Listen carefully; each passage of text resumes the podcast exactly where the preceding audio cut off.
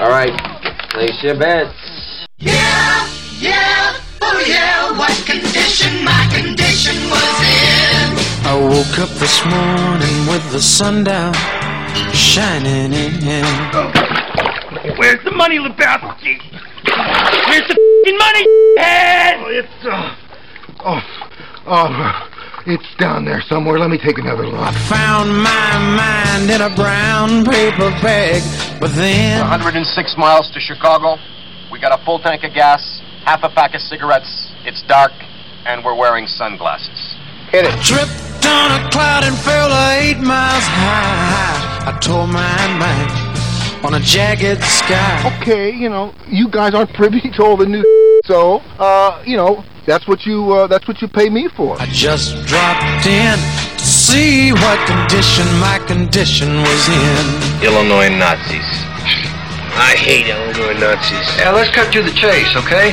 What are you guys selling? I lost you sixty thousand dollars. There is no one who wants to make that money back for you more than I do. There's just one thing, dude. What's that? You have to use so many cuss words. What the f*** are you talking about? Don't worry, nobody's listening anyway. I woke up this morning with the sun down, shining in. Lauren Orbeck's Tyson Jackson. I'm Tom Howell. Matt Byrne on the board. S and P futures down thirty-eight, and Nasdaq futures down one fifty-one. What's with this down, Greg? We have Greg Pappas in the studio. What, what's with this down market? We're supposed to be up, up every day. I think there might be more aggressive sellers than buyers, just possibly. Uh, just possibly? More, yeah. They're willing to... I, I was kind of... Well, you know, we uh, we were running up so much that some of our, our covered calls and some of our programs, of course, are in the money. Um, Let they, them have they, it. Which they never should have. Well, a lot of people are like, you know, it's going up, then it's... it, it You know, it, when you deal with some... Uh, Uh, people who kind of like their stocks, and it's uh, it, it's really pretty scary. I mean, if you take like Tesla, for instance, things uh, from one thirty to one seventy in a yeah, week or whatever. It but was. Now it's it, people at one thirty now when it went down there, and they're all kicking themselves for not selling right. Oh, but now that it's back up to one seventy-five, even today, they're down two bucks. Well, we've got a whole group of uh, were, stocks this week to well, screw up. You know, but they've got you know the, now they're now their their vindication. It's going back to three hundred. Oh. So there's no way you, you're going to protect it now that it's back forty-five hours for you. I mean, that's just whoever whoever the chump was who sold it down there, he was wrong in the first place, and you were right. So it's vindication. It has nothing to do. Well, I don't know. I think if they really wanted it, they would have sold puts. Uh, well, that's another issue. Yeah, but, but you got the money. Giddy up. Yeah, you got the money in uh in, in, in your in your little satchel for that. If you do a cash secured put, Giddy, or you could do a put spread. That's fine. Well, too. That's true. You do a put spread, but yeah. It is, it is interesting. It in, you know. You'll see one of these stocks will go from five hundred to one hundred. And it'll go back, it'll go back to three hundred. The thought of anybody saying, God, the big guy upstairs is giving me a chance to get out here. Not a chance. It means, no, they, were, no, no, means no. they were right all along. Big no-no, yeah. Yeah, they're right. I mean, I I never understood exactly.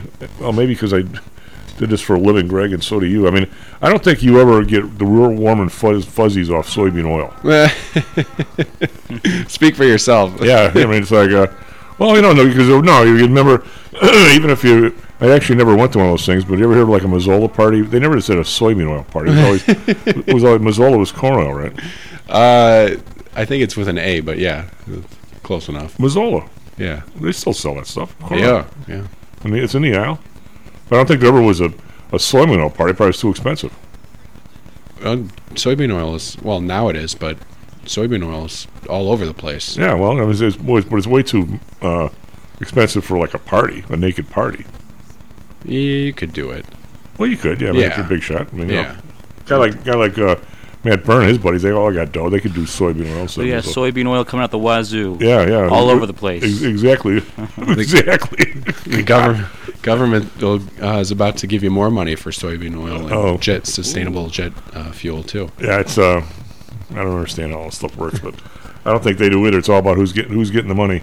Well, yeah, you get credits. So get a load of this. I'm sitting there Saturday, minding my own business. I get a call on my cell phone from some lady, and she's she's working for Lori Lightfoot and wants to ask me, who are you voting for? And I said, well, I don't think I'm voting for the mayor. Eh. Well, she goes, well, what's your issues? I'll I'll try and talk to you about them right now. You can change your mind. And I said, no, that's all right. I mean, just I, yeah. I don't have to. No thanks. No thanks. I mean, no thanks. Not exactly sure who I'm voting for, but uh, I, won't, I don't think it'll be her. I don't think she's a bad, bad person. I just think she hasn't done a very good job. I think she's had some great commercials. Yeah. I saw these little like stick figure guys waving around, and then uh, Sam Bankman-Fried showed up, and then uh, what else? Well, Chewy got money from him, didn't he, or did he? They, yeah, this was against Chewy, and it was like a almost like a South Park cutout figure of Chewy and Sam Bankman-Fried together. I know she's not then, complaining about Jesse Jackson's kid getting money from uh, Bankman-Fried. And then uh, Mike Madigan showed up too, and they were all they were all like stick figure cutouts together. It was funny. I uh, yeah, I, I don't think she's. I'm sort of not into this. Uh, I don't know, Greg. This is, I don't know if this makes me bad or not, but if I I can't bring myself when I'm trying to do a good job for the city, if.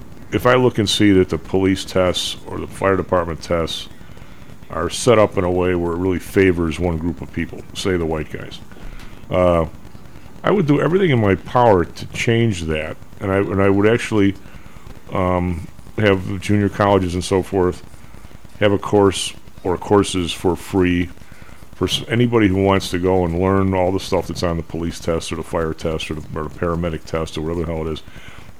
I would try and make it so that everybody who wanted to had a fair shot at those jobs.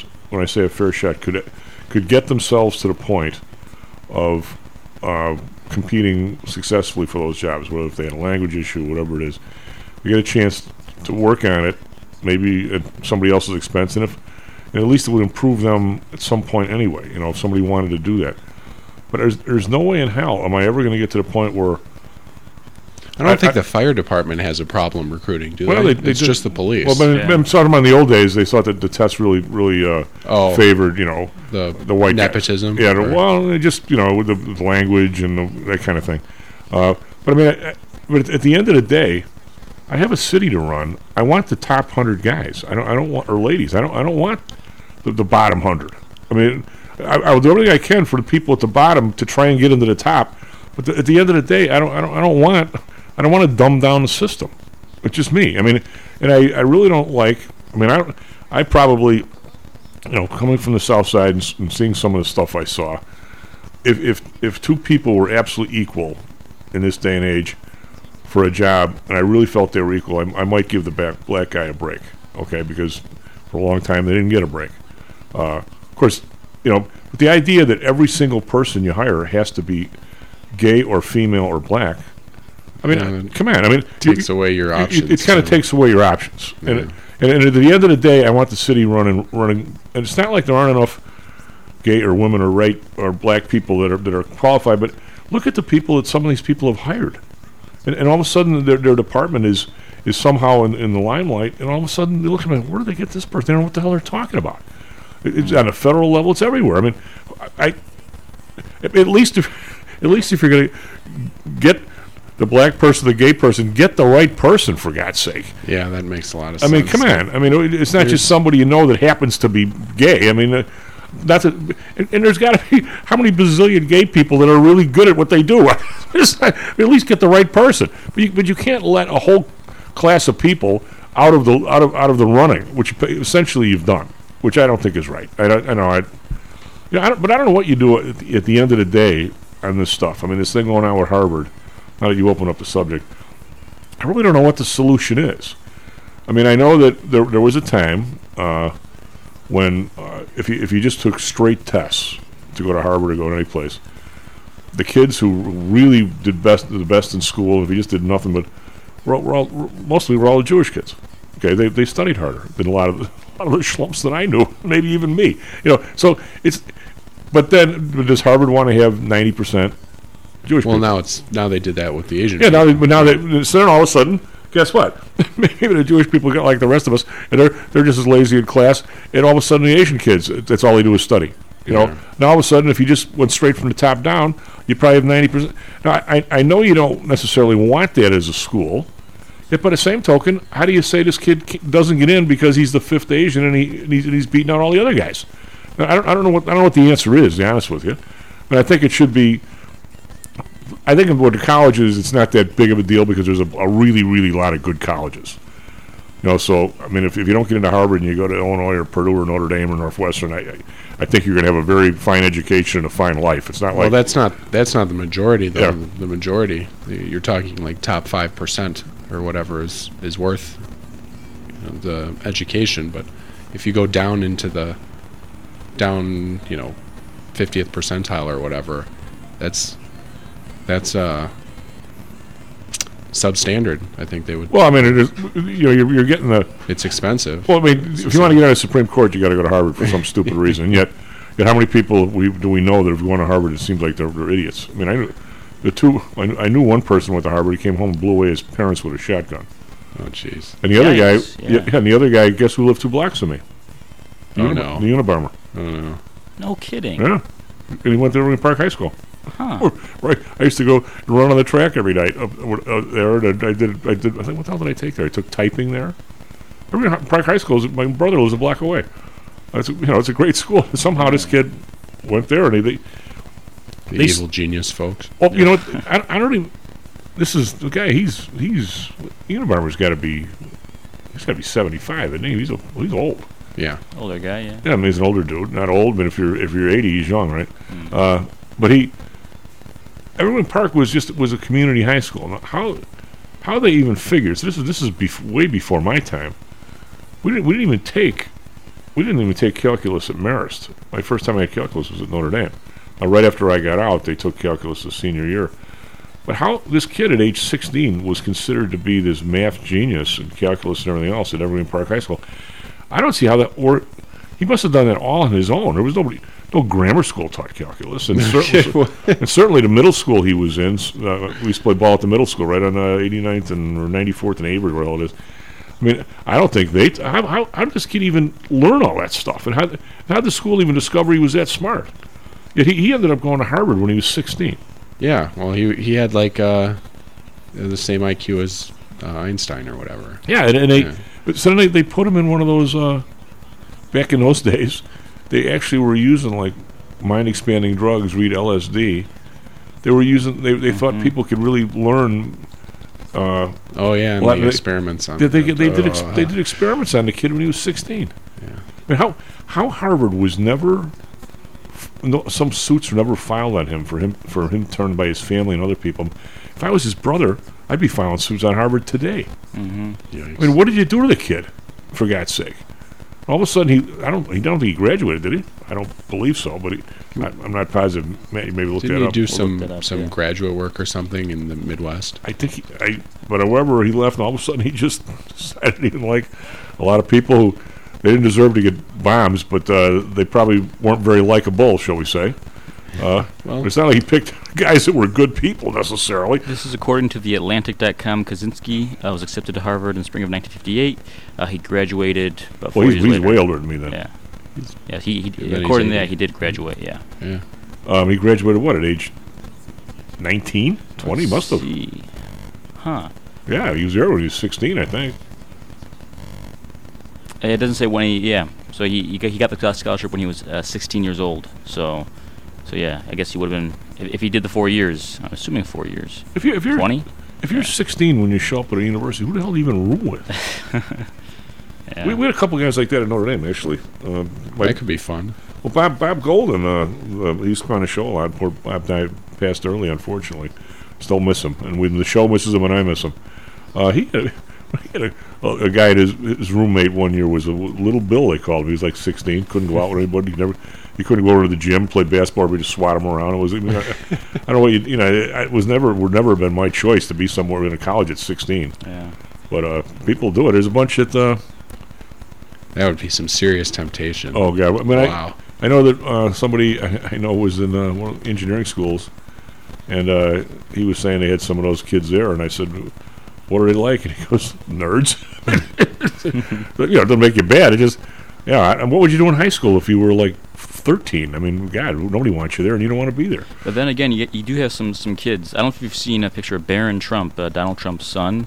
That kid's massive. He's he's over six feet tall now. He when he was when when he went in, he was you know little kid, but he's like yeah like sixteen, seventeen now. Well, he's Trump's huge. Six, well, how old, how tall is Melania? She's six foot. She's uh, around his height, I want to say. Yeah, she's yeah. got to. I mean, that kid's gonna be tall. Yeah.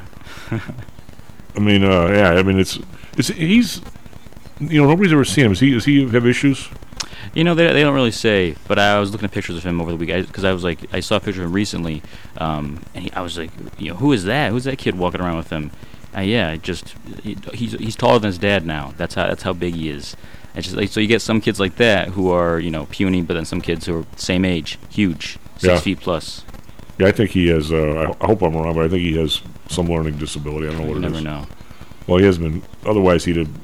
Because the press really laid off him, no matter yeah. what. So you know if they did that, there's something. Where he, by the way, he had his yeah. first. Uh, You'd hope so. He he kicked off his campaign Saturday night, didn't he? Who, Trump? Yeah. yeah. Not a son. No. um, so, uh, what do you make of uh, the market, Greg? The res- the alleged recession on its way, or then there's people like me who think it's already here.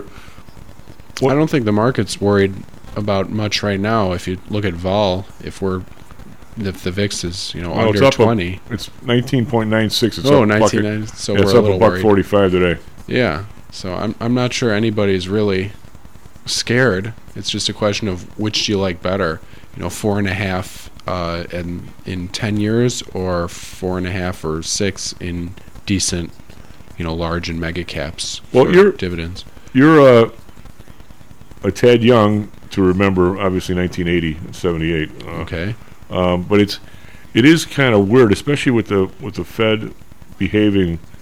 I mean, we're coming off. I don't know how can I put this politically correctly.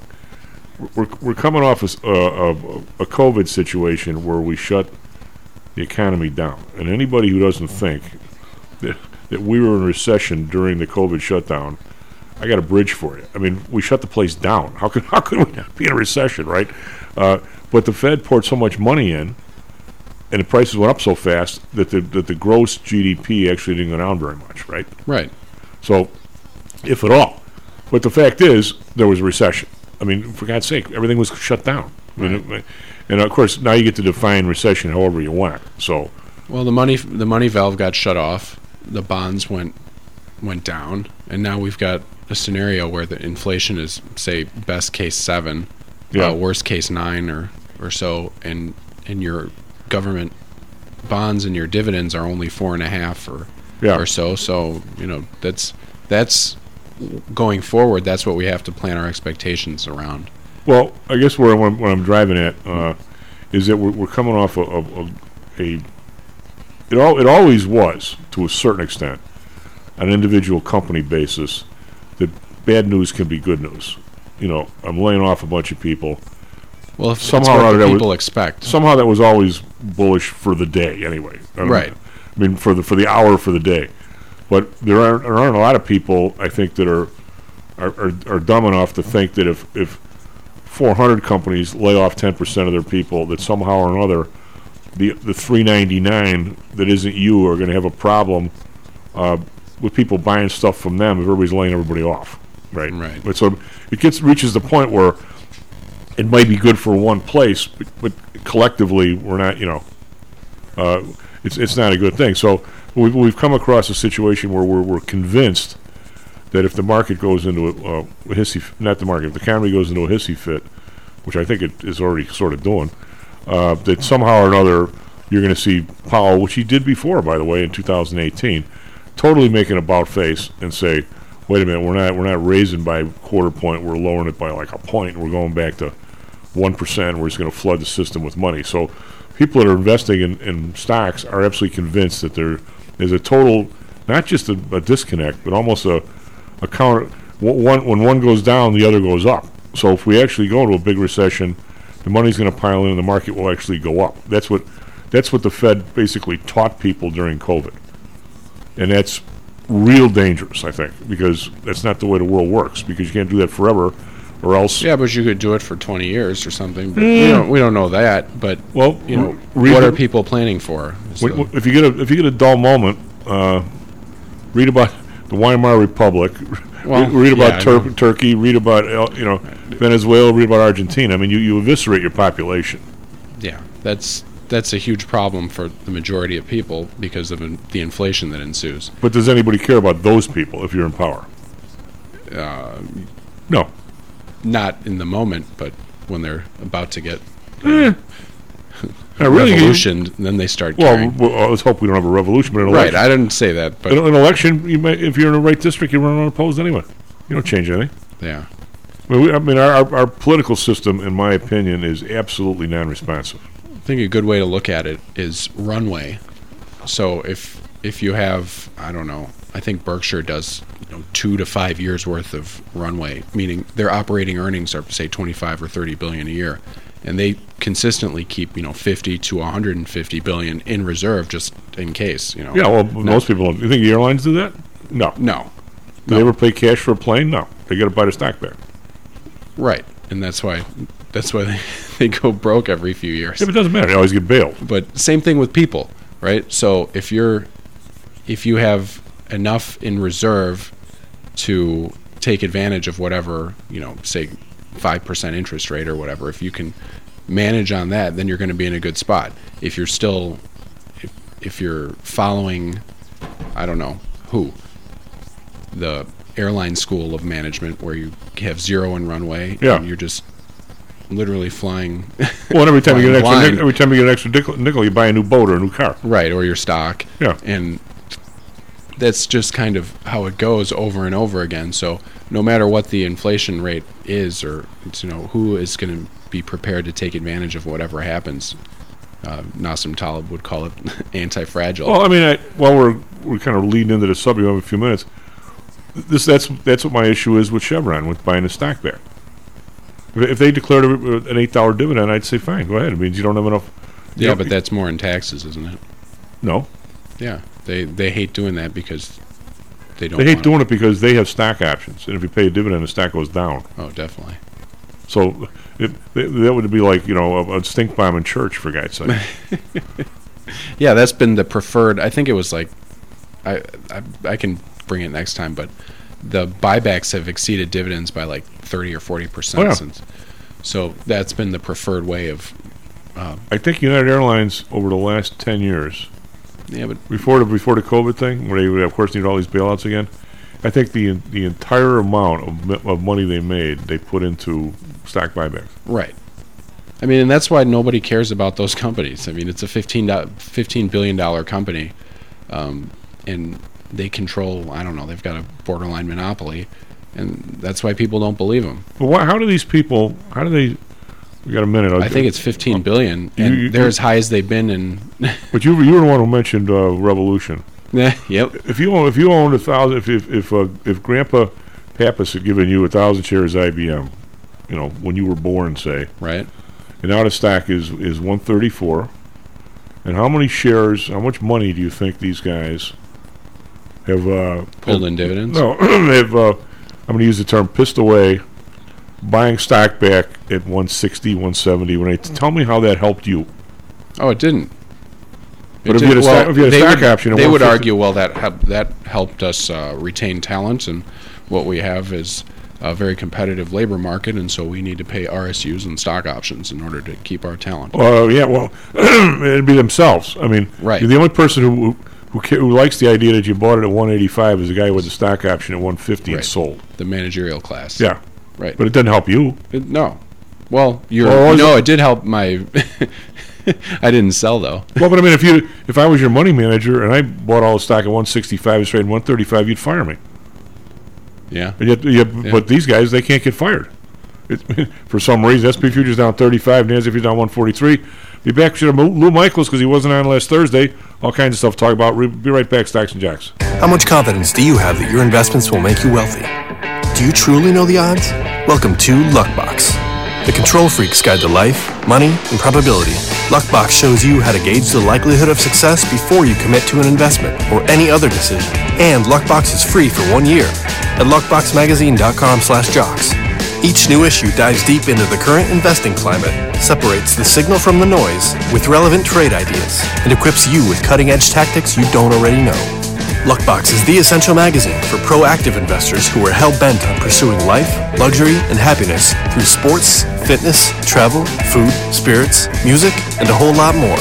Smart investors don't bet on possibilities, they play the probabilities. Luckbox is seven ninety-nine on newsstands, but you can subscribe for ten free digital issues at luckbox magazine dot com slash jocks. Don't rely on luck. Get Luckbox at luckbox magazine dot com slash jocks. Is your business being challenged by the complexities surrounding healthcare reform or other matters related to human resources management? If so, then Cognos H R can help. A longtime friend and contributor to the Stocks and Jocks radio program, Cognos H R provides its clients with a perfect blend of strategic consulting and day-to-day H R management to drive overall improvement in business performance. Companies that join the Cognos H R family are better able to manage healthcare costs, enhance benefit offerings, and improve employee satisfaction by leveraging our access to Fortune five hundred benefits. Our innovative onboarding and payroll technology, along with our constant attention to detail, enables us to provide the highest level of quality service to our clients. Now, your time and energy can be focused on generating business and increasing your bottom line. We'll take care of the rest. For more information, call us at six three zero, four zero one, eight eight one zero or search us on the web at cognos h r dot com. Cognos H R, innovation in human resources. Licensed in Illinois and Arizona. Hello, this is Tom Howell, the Chief. Confused about investing these days? I suspect you are not alone. Investing was never easy, although at times it may have seemed so. I think one reason behind the current concern, although maybe not explained as such, is how the fluctuation in the American dollar and the associated politics is affecting your investments and your wealth. It may not be enough to make some money in your investments. You may need now to make enough to exceed the amount that your leadership is depreciating the value of the dollars you've worked your whole life to accumulate. That same leadership has seen fit to maneuver risk-free interest rates to near zero. Providing positive risk-averse returns in a zero-interest and declining real wealth environment is by far the toughest assignment I've ever had in my years as a money manager. I'm sure that a lot of you have heard that one way to possibly deal with this problem is to invest in so-called hard currencies like silver and gold, the idea being that they will retain their relative value in the face of devaluation of paper currencies like the dollar. To be honest, I have never been a gold bug. I've always had faith that having enough dollars and a good investment strategy was good enough. Now I'm not so sure. But I do know that if I did invest in gold or silver, I'd want to do it in the same manner as we do at P T I for investments in the market, with defined risk. If you feel the need to invest in gold or silver, we can do it using the same strategies that we use for our protected index program. No matter what you invest in, we feel that you need to know and control your risk. Find us at p t i securities dot com. That's p t i securities dot com. Stocks, jocks, Stocks and jocks. Stocks and jocks. You are out of control. Right here, right now, right here, right now, right now.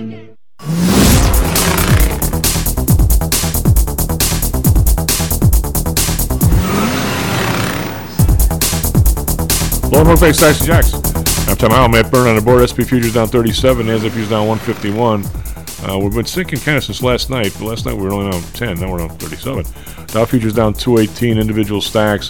Home Depot down two ten. The only one that's up a bit is Merck's up twelve cents. Well, Amgen's up a penny. All everything else in the Dow uh, pre-market is down. Uh, we have uh, DAX down eighty-eight point six percent. FTSE up four. Call that flat. Uh, C A C around down thirty-eight point five percent, so down a little bit over there. Uh, bonds, uh, ten-year up three basis points, three point five five. Blend up six basis points, two point three zero. These guys were in danger, Greg, going below two like a week ago, and now they're way away from two. Uh, Japan up one to zero point four nine, right, right at the level that the Bank of Japan says they're going to let them go, which is zero point five. For Asia, we've got, oh, these guys are just opening up here. Nikkei's up fifty point two percent. Hang Seng down six nineteen, two point seven. But Shanghai, who just reopened, is up four. They were up a lot more than that last night, zero point one percent, so they've settled back down. We've got gold down four thirty, but still nineteen forty-one, the mid nineteen hundreds. Silver up fifteen cents, twenty-three seventy-eight. Copper down a penny, four twenty. We've got uh, Bitcoin down six sixty, but still over twenty-three thousand, twenty-three thousand one hundred six. And we have uh, we have the uh, euro dollar. Well, the, the dollar is down to the euro, but still right around this one oh eight. It's just, it's flipping back and forth between like one oh seven and one oh nine, so we're very in the, and the pound is unchanged at one point two three, right where it has been for a long time. Mm. Now what do you guys for us? Traffic, weather, sports, very, very questionable refereeing in those games last night, at least in one of them. Oh, definitely. Well, currently uh, six thirty-five a.m. on January thirtieth, twenty twenty-three. As far as traffic, starting to build up on the inbound from the Dan Ryan, minor congestion inbound from the Stevenson around South Central Avenue. Weather in Chicago, currently cloudy skies, right now eleven degrees, a high of fourteen later today. As far as this week, we're looking at mostly clear skies tomorrow through Saturday, uh, though temperatures remaining below freezing through Sunday. Right now in Phoenix, clear, currently forty-five degrees, a high of fifty-nine later on. Of course, yesterday in the N F L and the N F C, Eagles beat 49ers thirty-one to seven. On the A F C side, Kansas City Chiefs win their game against the Bengals This means it's the Philadelphia Eagles versus the Kansas City Chiefs for the twenty twenty-three Super Bowl. That's all for now, Chief. Back to you. Do we have Mister Lou? We do indeed. Lou, how are you? Good morning, sir. Did you, uh, what do you think of refereeing yesterday? In the, you know, what, there's a skill set you get. I'm sure lawyers have it because you're obviously dealing with guys on witness stands and stuff. I'm sure you can, re, you know, you can you can have the tells on people, but you you really learn that a lot on the trading floor. You can sure tell if somebody was having a bad day, good day, usually by just looking at them. Explain to me how when somebody makes this alleged fantastic catch, then they jump up and try and get the playoff within a second or two that the opposing coach or the refs don't say, wait a minute, he couldn't have caught the ball. Is it just me, or I knew the second they ran the play that fast that he didn't catch the ball? Oh, no, well, well, surely they thought they uh, thought he didn't catch it. Um, yeah, I, I mean that if you if you if you see that, but you know they the, the officials make the call as they as they see it, and they're told they're told not to second guess themselves. Um, and, and if there's a problem, you know, somebody's going to pick it up in, in New York or at the replay uh, booth, or, or one of the coaches will pick it up. Um, but, you know, Chief, replay isn't infallible. Remember, it was Green Bay versus, it may have been San Francisco um, or Seattle, um, where there was a clear touchdown that was that was not allowed by the on-field officials, and then was confirmed by the replay people in in uh, you know, at N F L headquarters. And and uh, you know, the officiating is the officiating is like is like the weather or or you know field conditions. You you uh, when my father used to say this all the time, the officials will kill you. They can they can destroy you. You have to be playing at a good enough level that the the occasional just stupid call will will not will not kill you. And he said, if you get in that situation, um, you you you know you have to understand that this is this is part of the game. You know, it, it's a human it's a human game. I mean, I, I love I love the fact that they you know the, the game comes down in many cases to measurements of inches. And yet, there's absolutely no precision with respect to where the officials were spotting the ball. Oh, right, right. Oh, yeah. It's, yeah uh, I, I mean, it's, it's complete. It's complete crapshoot. And uh, it, I, I'm sorry, I didn't understand the make-up down play where they. Where I saw the explanation for it. I still don't understand it. I mean, if you're if you're Cincinnati, you, you think you think you should get the football, but. Uh, This is this is one of those factors, and, and you have to play well enough that that you eliminate or greatly reduce the impact of, of the occasional bad call. Except these these teams, and I, I I know your your your father had that mentality for a reason. Oh, and, and, and by the way, Minnesota lost a Super Bowl appearance on a terrible non-call by an official with the Dallas Cow when they they played the Cowboys in this stadium. I was there for that game, and, and you know, my father was still furious. He's, he was he was furious thirty years afterward. Well, you you wonder. I mean, I would I would just say that on a on a play like that, especially since they have, I don't know what the story is with the guys you know from quote New York that can now intercede even without a challenge. I don't know what the, what the protocol is on that, but uh, I just uh, I, I'm just.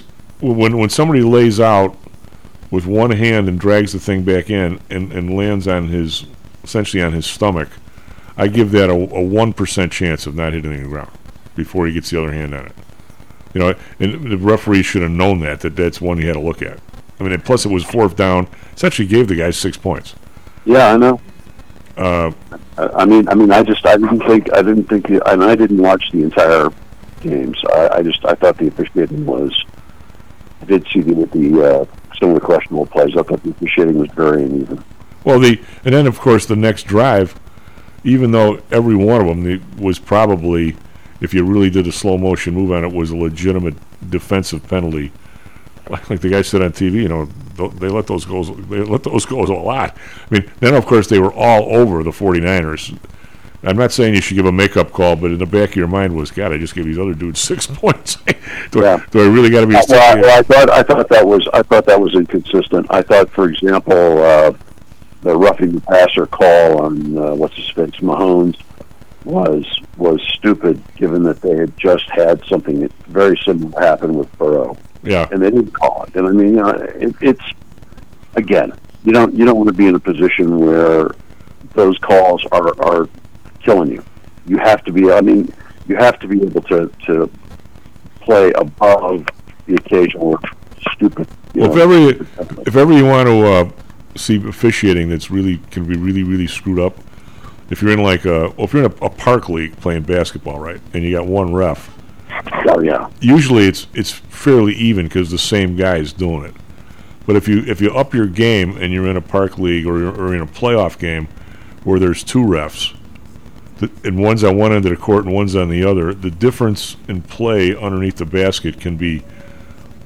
You can be getting your head beaten on one end, and you could foul out on the other end by breathing on the guy. Because you know, they're two different. Yeah. You'd say, "Well, you two idiots want, want to switch ends for a while to even this up," it's like, you know, which they, which is not really what they want to hear, but it, it, it can be very true. Hey, uh, the world's in uh, kind of a disarray. I'm reading here. Erdogan I, I, su- suggests. I did Turkey. want to talk to you about about Ukraine this morning. Okay, what about Erdogan suggests Turkey could accept Finland into NATO without Sweden? What's he got against Sweden? Oh, they had a. They, Sweden has free speech laws. Free speech laws. Yeah, they, they burned. There was a demonstration at which some bunch of malcontents burned the Koran, and Erdogan is Erdogan is using this. Erdogan is a is a, a very strong Islamist, um, and, and so this this allows him to whip up. I mean, his economy's in shambles. Yeah, his his people are in bad shape economically. Um, focusing on a bunch of, you know, Swedes burning a Koran uh, allows him to whip up the fervor in his own party, and, and so he's using that as an excuse to deny Sweden the. Uh, well, just country. I mean, I just sort of a legal question, I guess, since you're the legal guy. Just because you let, I'll say, a marginal participant of Turkey in to NATO, why would you want to give Turkey a? a, a a blackball capability on somebody else? They're lucky to get in themselves, for God's sake. Oh, I, I agree, but we wanted Turkey. You know, I mean, that was part of part of NATO. If you're in NATO, you can you can you've got a veto vote. And then at the time, we needed Turkey badly to forestall the Soviet expansionism in that part of Europe. And so I mean, Turkey Turkey allowed us to put remember Turkey allowed us to put nuclear missiles on their territory. Yeah, how'd that work out? Almost got us blown up. Well, I mean, it just caused the Russians to, to push back in, in a you know in a way that got dangerously provocative. But but my, my point is that, that the reason they're there, the reason they have the veto power is, is because of that. They came in as an original NATO member. They've got they've got veto power over any other NATO member coming in. Well, so now Finland, if they get in, they're going to have veto power over the next guy. Uh, I, I have to I have to look at the at the. nature of their membership, but generally that's right. I would, I would. So, it's a good thing I'm not on Who Wants to Be a Millionaire. I would have bet Sweden was already in. They're not. Yeah, I mean Sweden. Sweden is. There are two. There are two countries that are, you know, the most militaristic in Europe, and they're Switzerland and Sweden. Both countries. Both countries are armed to the teeth with their own weapon systems. I mean the Swedes. The Swedes have some fantastic stuff now. They have not, obviously, they, they've sort of existed under, because Norway is a NATO member. The Swedes have benefited um, substantially from being next to NATO and, and within that aegis of NATO coverage. But but the Swedes are a very, very competent um, military force. Um, they're not quite as, their country isn't quite as militarized as Switzerland, but, but no, no country is. Um, but those two, those two neutrals, you know, if you're neutral, you got to rely on yourself, and, and, and they have. Uh, so, so what? Let, uh, Mike, let me talk about Ukraine quickly because I want to. Well, I have a question for you about about that because Mike uh, sent in. Mike Murphy was on last week. I don't know if you listened to him. He said the. Uh, I, I asked him, uh, you know, because this is Stocks and Jacks. He says. Uh, because we talked about the tanks being made in the, the Lima, Ohio, but he says he just wrote in. I believe. General Dynamics also makes some tanks. He thinks Raytheon makes the air defense systems. Ukrainians want those. Artillery systems and ammunition are also popular with Ukrainians. I don't know who make the A T A C M S, whoever those are. And then he says he thinks that's Lockheed. Makes uh makes A T A. What are A T A C M S? Yeah, that's a long range artillery show. A guy with okay. special or uh, uh, HIMARS uh, uh, system. Yeah. So those are the comments, because I was asking him who, if somebody really wanted to invest in those areas. I I don't really know, other than the top five. I don't really know any names. I mean, so well, those, those would be those would be would be pretty good. Um, so so let me let me just talk briefly about this tank thing, because I don't think I've heard a uh, sort of an explanation as to what exactly those tanks are going to do, and and and what having that amount of them. So so let's say we give them one hundred twenty or one hundred thirty. Okay, well just just just to just to bring you up to speed, when Mike was on the other day, and you obviously, because there was no show on Thursday, he was saying they're taking six hundred, six, whole bunch of guys from the Ukraine to one of our tank facilities in Germany yep. for training. And what he's heard is that everybody's convinced that the B- Belarusians and the Russians are have this big spring offensive being planned up in Belarus, and that the tanks well, are. Well, the Russians, the Russians trained have trained uh, two of their motorized rifle uh, divisions. Well, and Mike, a motorized rifle division is an old Soviet concept. They've trained two of their Soviet their motorized rifle divisions in Belarus. Well, Mike was they've speculating moved, that them down. They've moved them down into um, Western Russia, Eastern Ukraine, that the area that's controlled by Russia. Obviously, in preparation for either in preparation for some kind of big push. That's what Mike was speculating, that the tanks are there to kind of help blunt that, if that's a spring offensive of some kind. Well, the tanks can't well, go tanks, anywhere until the mud season the, is over. Yeah. The, the tanks may be available to do that, but what they really give you, and, and, and I, I mean, the Ukrainians, the Ukrainians are looking at the tanks as offensive weapons. And, and what those things will give them is, is a capability for a fast, exploitive attack that really does kind of look very similar to the kind of warfare that we conducted in, in Iraq in, in Gulf War okay. One. So, so the way this works is you will, when the, the Russians do something similar to this, but but they're terrible at it. I mean, I mean they've proved to be terrible at it. So, so from our perspective, here's here's something here's. sort of how this works. You would mass your, you would get your pieces set up on your in your territory, and then you would use your reconnaissance systems, drones, the intelligence we're giving them, to target within the area that you're looking to do the attack, to target and identify places where they're storing equipment, bridges that they need to reinforce, and and where particular units are, and then. You target those with high with with uh, long-range artillery. It's called indirect fire. So so HIMARS, you know, one fifty-five millimeter systems we're sending, the Archer systems that the Swedes are sending, that stuff starts pouring very accurate fire on top of of those elements, and starts to suppress the ability of, of the opposing force to, to move.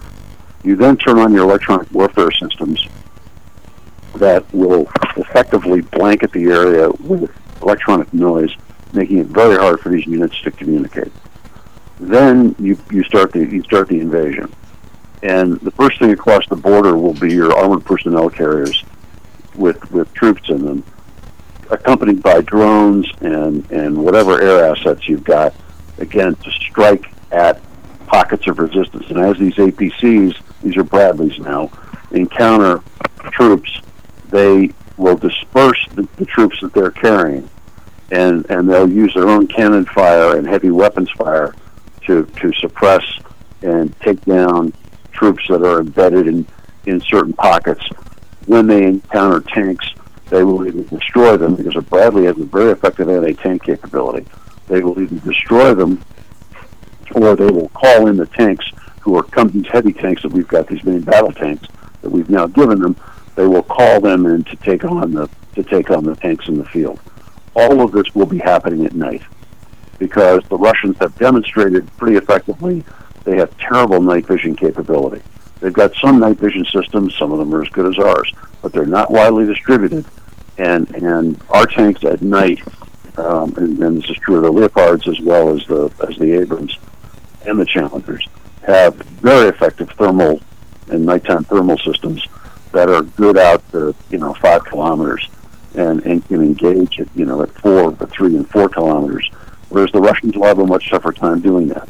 And so the idea is that you you throw this, this force, this very specific, uh, smartly targeted or brilliantly targeted force across the border. You strike at these pockets where you know there are people. Your, your A P Cs will shatter uh, pockets of individual resistance. They will they will have to confront, and the, the troops on the ground that they disperse will have to confront the guys with the with the anti-tank, portable anti-tank systems.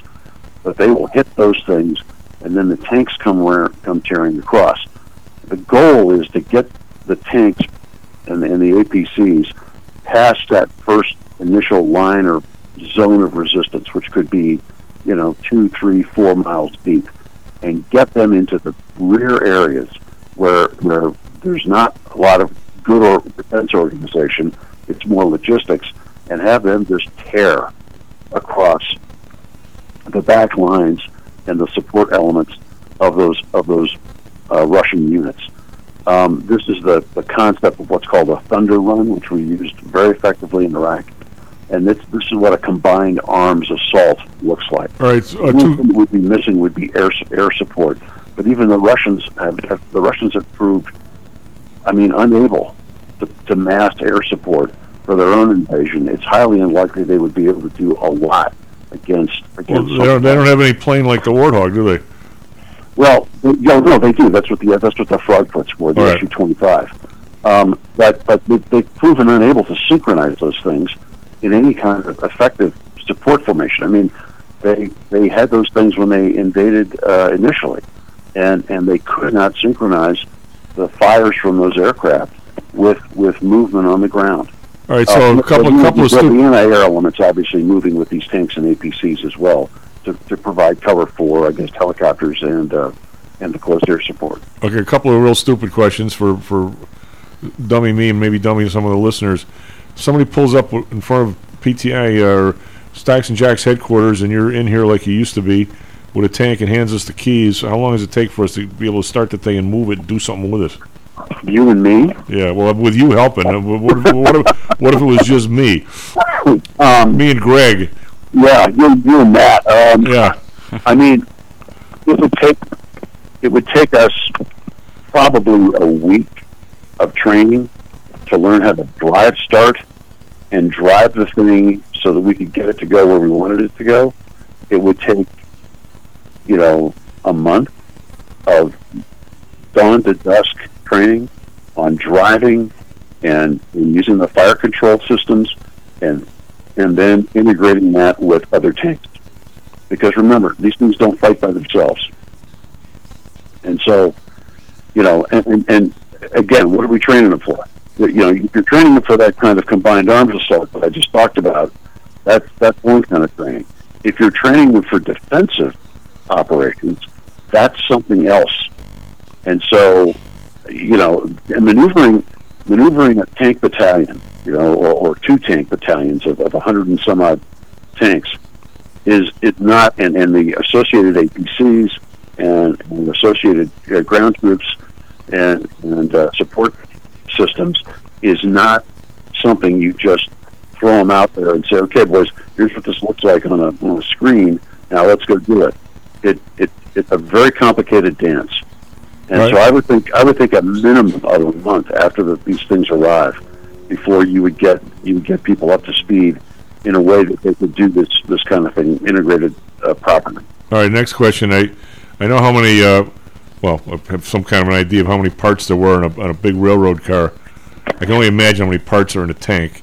What what is the what is the logistical supply line to keep a hundred of these things going for three months straight? I mean, don't you have to replace the, t- the treads every now and then? I mean, I can only imagine. I mean, who's who's training all the guys to do the maintenance on them? And where's all the where's all the parts inventory? Well, that that that's right. You have a, you have a whole maintenance logistics tail that follows these things. And that includes not just personnel to repair it, It includes the, uh, the, the tank-like machines themselves to go out onto the field and, you know, trucks are like tow trucks, to go out onto the field and pull uh, damaged tanks off the field, bring them back to a, to a place where they could be fixed, get them fixed, and then get them back out there. This is something else the Russians proved was totally terrible at. And it's one of the reasons why the, the Ukrainians are, are one of the ways that we're punishing their supply of, of, of damaged uh, mechanized equipment is from the Russians. They just abandoned all this stuff in the field. And, and all that videos of those Ukrainian tractors pulling those Russian tanks uh, down the roads. I mean, I mean that's a failure of, of the, the, the Russian support system. All right, I got, I'm going I'm to I'm going to bite here. What in God's name? I know what a a tow truck looks like that can take a. Pick up the cab of an eighteen-wheeler with the trailer still on it, tow the thing. It's one hell of a piece of machinery. It's got to cost God knows what. What does it? What is a tank tow truck even? What is it? Oh, it's another tank. It's it's the so for the Abrams. It's the same the same Abrams chassis, but it's got it's got mechanisms on it. And of course, the tanks have have tow hard hardened tow points, but it it's designed to really pull the thing you know pull the thing across the mud, even with tracks immobilized. And, and so it's a How do you, you know it's a very like powerful, I mean, it's a very powerful um, tank-like uh, machine. If the t- if the treads don't move, how the hell do you pull a thing? How does it not just dig in? Uh, well, you, you either get the treads to move, or you, you can. I mean, these things can drag tanks for short, short distances. I actually looked this up the other day. Um, how much do you think a tank weighs, Chief? I, uh, you know, what? I, I, I, mean, I can. I mean, I can. I can tell you what a, what an Abrams weighs. Yeah, it was say tons. How many tons? sixty-eight. Wow. So that's one hundred thirty some thousand pounds. Yeah. Yeah. Right. Armored and stuff, it's more. So if you if you have to drag that through mud or whatever, you know, you've got. So it's roughly three times as heavy as a tractor trailer unit loaded to the max. Yeah. And and this is one of the one of the reasons you can see you see the Ukrainian tractors towing the Russian tanks is the Russian tanks are substantially lighter. We don't have any. We don't have anything smaller like Sherman sort of tank. We we just have the one tank now, right? We've got we've got Abrams main battle tanks, and then and then the Bradley fighting vehicles, which which function as our kind of tank destroyers. Are they are they they're, they're like a half track? Or are they all track? No, no, no, they're full. They're fully tracked. They have a, a twenty-five millimeter. The ones we're giving to Ukraine have a twenty-five millimeter machine gun that fires completely uranium ammunition. And and but they're anti-tank, and that'll that'll actually kill a tank, and, and if it hits in the right spot. But the big the big weapon are these these tow, tube launched, optically guided, optically guided, wire guided missiles that are big, and and those things those things will take out any tank on the battlefield, and they carry they carry two of those, and they can fire those from I think three or four miles away. Do we have any Jeeps with the big machine guns on them, like in the Rat Patrol? No, we don't do that anymore, although the, the well, strike that. What? The Humvees, the Humvees do have fifty cal, but they're, you know, that was an insurgent, that was an insurgent weapon. Why, why don't we get some Jeeps, actually the, the uh, guys, the... the, the uh, Rat Patrol. The, well, the, the guys in the desert use the... the I don't know, I remember that series. I... I I haven't even referenced to the Rat Patrol in forty years. Well, they're st- they're on they're on at midnight on Saturday. If I can't sleep, I watch it. H and I, right? They're at H and I. But you know what? We could use you know, but it's the same thing as they use in Iraq. The uh, all the all the, the bad guys always have the Toyota pickups with the with the that's, fifty. Yeah, but that's that's because they're that's because they're fighting against a bunch of goat herders and sheep herders who are armed with you know rifles from the Khyber Pass. I mean, I mean, if, if you're dealing with if you're dealing with modern weapon systems. Those things, those things disappear in like three seconds. Well, the, the first thing I would do if I was mayor is I'd go over there and if I could find somebody with the head of one of these uh, these insurgent groups, and I'd try and buy three or four of them from them, and I'd put them on a Dan Ryan at night. Well, that yeah, they, they might and they might have a problem with being outgunned on the Dan Ryan. Well, that's that that could be a problem. But I mean, I think it, that's a great commercial for Toyota whenever you see it. well, well, yeah, I mean, I mean. I have I have a friends here who drive a Toyota Sequoia, and I refer to it as the warlord car. You know, if you're an Afghan warlord, this is the car you'd be driving. God. So your buddy Kevin uh, writes in and says, make sure uh, you tell uh, Lou uh, tanks were coming in and covering for yourself last Thursday. Yeah. so everything. You, so we will we will see you on Thursday, uh, and uh, thank you. I mean, you you and Mike, if, I'm going to say between the, the both of you guys, they say on the South Side, we're we're more up to speed, I think, than just about anything I've seen on, on T V and what's actually going on over there. One of these days, you're gonna one of one of you guys is gonna have to point us to a spot where we can actually see a, a Ukraine map and who knows who is who's doing what where and who and uh because I've I've yet to been able to find one. Stuff that used to be able to get every week in like Time or Newsweek. Let me, let me throw one more thing out to you. All right. The the Ukrainians have been have been waging a war of attrition, and so have the Russians, uh, for for the last probably four or five weeks, because the Ukrainians do not have the equipment yet to exploit the kind of information systems that we're we're using to tell them where, where the where the Russians are moving. So so you've got this kind of wear down. The, the Russians the Russians are perfectly happy to use the functional equivalent of human wave assault to to drive the Ukrainians back. The Ukrainians are killing lots of people, but gradually giving ground. The whole point of putting these tanks in there is to is to break up that kind of World War One attrition warfare. And, and and that that's what allows a numerically inferior force to defeat a, a, a much more superior force in terms of numbers, in terms of personnel numbers. And that's what we're trying to do. We're trying to break up that attrition warfare. Well, it's pretty hard to win a war of attrition on your own property, though. Um, but that but that's what you that's what you got to do. I yeah. mean, I mean, the Russians are prepared to, to just grind down Ukrainian Ukrainian front. With with these mass personnel attacks, and the Ukrainians can't can't maintain uh, their position. Last quick so question: they're, they're creating space for bodies. They're killing a lot of a lot of the opposition, but but they do have to back up, and that's why you've seen Soledar and Bakhmut and these places gradually, slowly being pushed back. They don't have the equipment. They don't have the equipment right now to break the back of those kinds of attacks. I still I still can't believe that. Uh Putin isn't getting any pushback from all these people he's losing. Wasn't it? Isn't there like a, a mothers against dead kids over there? Um, I think there's probably some sentiment like that growing, but you know, Chief, this is a holy war. Yeah, I guess it is crazy. Blue, we'll talk. We'll talk at you Thursday at length, buddy. S and P futures down thirty-seven. Nasdaq futures down one forty-eight.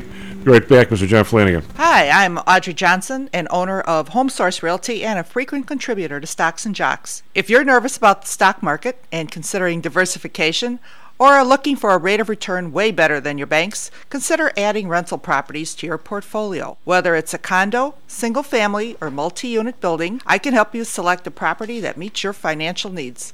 Call or text me at seven oh eight, three four nine, three four five six, that's seven oh eight, three four nine, three four five six, or visit my website at my home source realty dot com. That's my home source realty dot com. This self-directed trading is a lonely job. Online trading is not as easy as point and click. No, it's not. Everyone, even professionals, need to share ideas and think out loud every now and then. That's what I like about P T I ProDirect. Their staff of former option floor traders really helps me choose the right strategy for trading option volatility and plan the time decay for my covered writing program. Yep, nothing can replace years of trading experience to stop you from making that dumb trade and for saving a few bucks. We've all been there and done that. Yeah, I have access to all that great trading advice and experience for just a penny a share for stocks, one dollar for equity options, and one dollar minimum a trade. Our clients at P T I ProDirect can call when they need a little help on a trade or just to talk about the market in general. We trade every day. We love this stuff. That's what I like most about P T I ProDirect. Cheap prices, along with great advice from real floor traders. It's the best of both worlds. Tell your friends. That's P T I Pro Direct dot com, P T I Pro Direct dot com. Are you one of the millions of people who suffer with pain? Do you wake up in the morning with stiffness in the lower back or neck? Why are you using medication to cover up the symptoms without treating the actual cause? Painkillers, muscle relaxants, and anti-inflammatories are not the answer. At ChiroMed, physicians are trained to detect the cause of your symptoms and to correct the underlying problem. If you're ready to listen to common sense and do what it takes to make changes in your body that can affect your health for the rest of your life, give ChiroMed a call and set up a complimentary consultation. They are located in Orland Park and can be reached at seven oh eight, four oh three, two seven two seven. twenty thousand patients over twenty-two years have been treated at ChiroMed, and over ninety percent of them have had positive results without medication or expensive surgery. Isn't it time you did something good for your body too? Give ChiroMed a call, seven oh eight, four oh three, two seven two seven. That's seven oh eight, four oh three, two seven two seven. Let's get you pain-free and living again. Stocks, jocks, stocks and jocks. Stocks and jocks. You are out of control. Right here, right now, right here, right now, right now. The money thing? Security? A nice house? Uh, I guess that's important to some people. No, it's, it's not important to some people, Robbie. It's important to all people.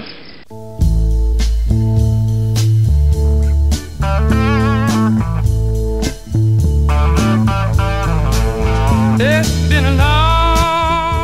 Well, I'm back to Tyson Jackson.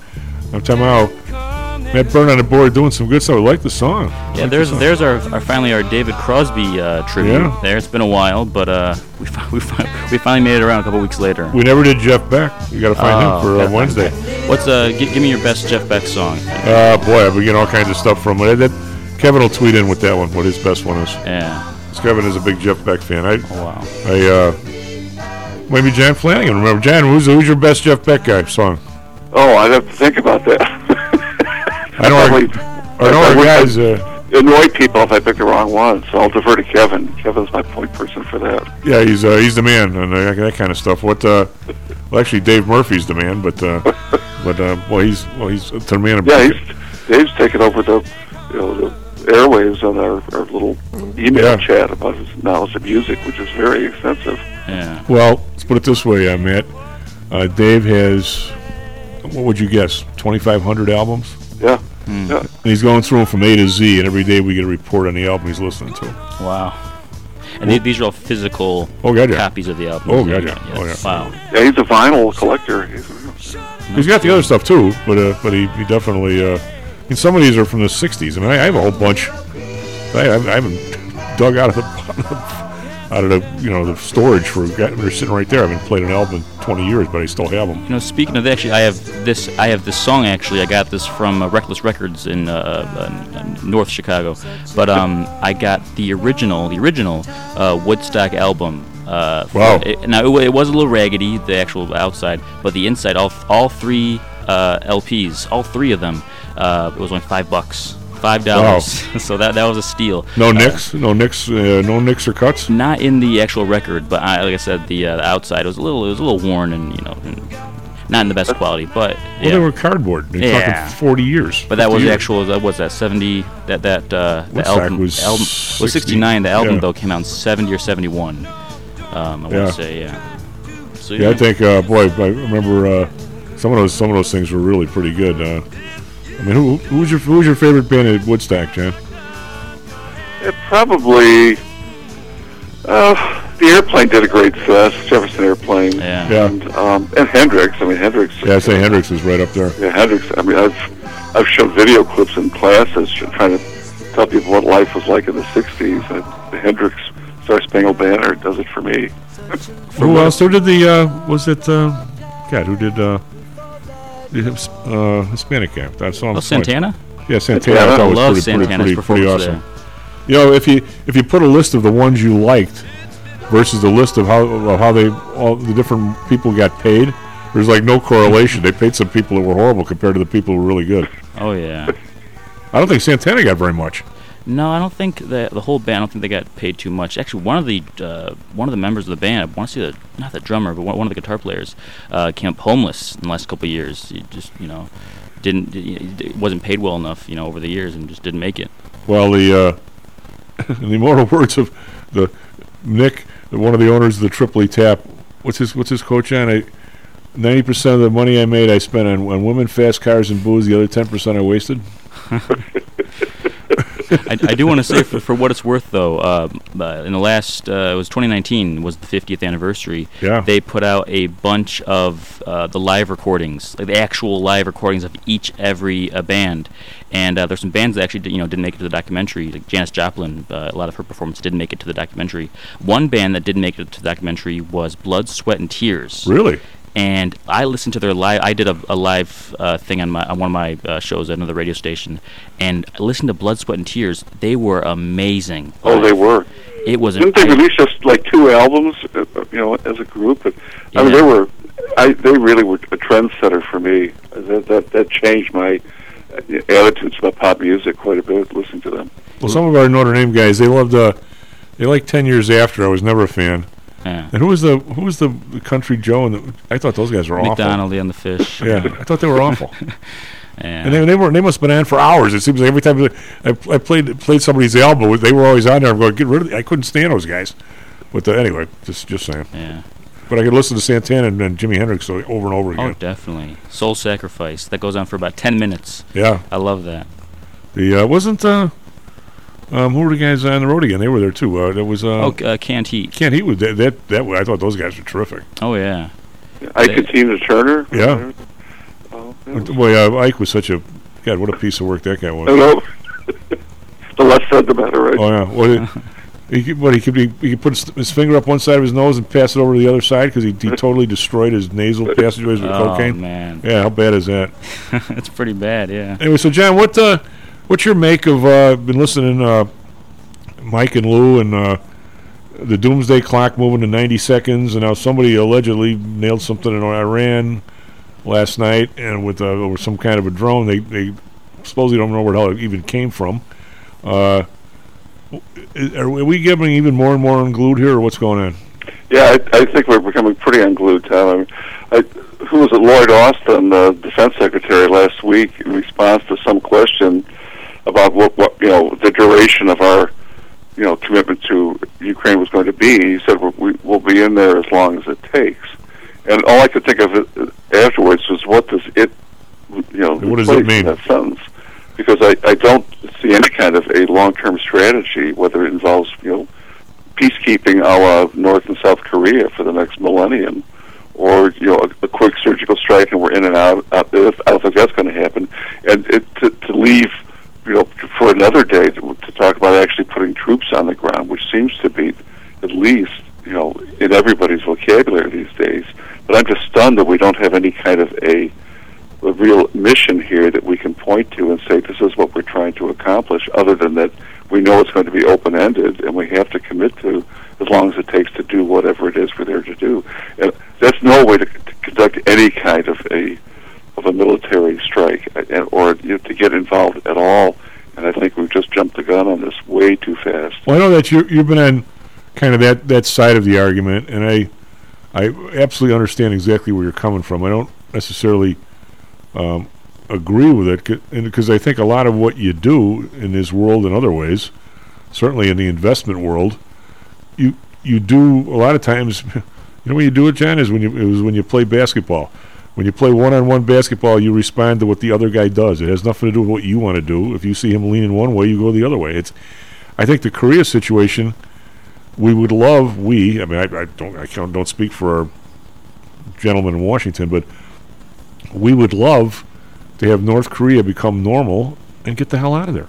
But they haven't been normal in fifty years, and it's the, the only thing that's kept kept things okay for our allies of South Korea is the fact that we're there. Right. I mean, it, I mean, it, it's it's a it's a crazy situation, but out of all the other stuff we've done, that's by far been the most effective, hasn't it? Well, I don't know if I'd use the word effective. I mean, it, it's it's the most certain thing I guess we we can expect, because no no heads that I can think of were saying back in nineteen fifty-three that in you know two thousand twenty-three we'd be dealing with the kind of situation we are. I don't think anybody had any kind of historical sense of what was going on there or what could go on there, that we'd still be dealing with something like this today. And had we known that, would we have wanted to, to push as hard as we did or gone in in the first place? I don't know. You know, hindsight is, is best. Well, we have a very thriving, serious ally in South Korea. You know, which is, you know, thank God, but, you know, now we're, we're there in the long haul for them, too. And that's, well, that's I, the flashpoint where we that we can't just overlook. Well, this is this goes back, and I'm, I'm sorry to interrupt because I interrupted you. No, that's, that's okay. But I'm saying what the the, the, the story here, and, and we you, and I, by the way, you you by yoking these two together, you have brought up one hell of a good point, and I'm going to throw China into the mix. But here's and I and I, I certainly understand being, for lack of a better term, verbally spanked by Lou. And that whenever I try and interject my own sense of common sense and logic and fair play into one of these events, and the fact that, well, God, it's costing so much, why would anybody ever do that? He keeps telling me, Chief, you can't do that, because those people do not, they do not think like you. It's not you, you, you can't keep thinking that they're going to come around to a logical way of thinking, because they don't. And I think that's one one of the problems with uh, uh, Milton Friedman's point of view, by the way, who, who would have agreed with you, uh, which puts you as a, a Nobel Prize sort of uh, wannabe or something. Uh, I mean, the, the mentality is, if South Korea were to become the vibrant place that it is, somewhere since nineteen fifty-three, these idiots in the North, there would be some kind of regime change. They they would they would quote get it, and, and, and change their way of thinking. And one of these days we could pull our people out of it. John, it had, the, the fact that that place is still the same way it is today, from set by the way it's seventy years now, I mean, is is astounding to anybody. I mean, and I, I'm going to say that the the Ukraine situation, from what Lou says and from what Mike says, and I'll, I'll, I'm going to defer to those guys and not use my own dumb mentality because it's from the South Side and not from Russia. It's going to change when Putin croaks and when when the Russian people somehow say, "What are we doing there?" Because they eventually pulled out of Afghanistan. It's not going to stop until they decide to do that. So when when uh, the the guy defense guy says, I mean, if, if if Putin lives to be one hundred four and this becomes his primary thing when he's one hundred three, I guess we're still there, or somebody is. I mean, we keep hoping that c- cooler heads prevail, and sometimes they do, and sometimes they don't. I, I, where else? Am I am I somewhere on board here, or no? Well, I I, I think the, the difference though is when the, the Soviets went into Afghanistan, that was an incursion into something that had been, you know, somewhat in their sphere, but it represented an extension of their, you know, kind of geopolitical ambitions in a way that really, you know, frightened a lot of people. It, it, it was our response, really, to go in and, and, and you know, kind of bankrupt them and keep that war go- going. And that's how we got so close to Saddam Hussein and Iraq, to, to keep the Soviets pushing against sort of a, a, a boundary that had never meant very much to the Russians anyway. Ukraine is completely different, and they're, they're not going to, you know, see this as something they can just turn tail at some point and walk away from. And if Putin goes, somebody else will be right there to push it. Well, at some, at some point, with as much zeal and craziness too. So I, I don't think that those are comparable collisions at all. Well, but my point is, it took almost a regime change. But but I mean, I, I don't I don't see, since they don't seem to be as good at this as they thought, and people were sold whatever they were sold. We're, we're going to be in here for, you know, a few months, and by the way, then it's ours. I I. Again, I, I, I take I take the verbal slapping uh, as much as I, and I'm trying not to go screw up again here, but but I find it very hard to believe. And again, I'm I'm going down the road, which I shouldn't. Uh, they're not, they're not going to be losing one hundred twenty-five thousand people a year and, and conscripting people five years from now.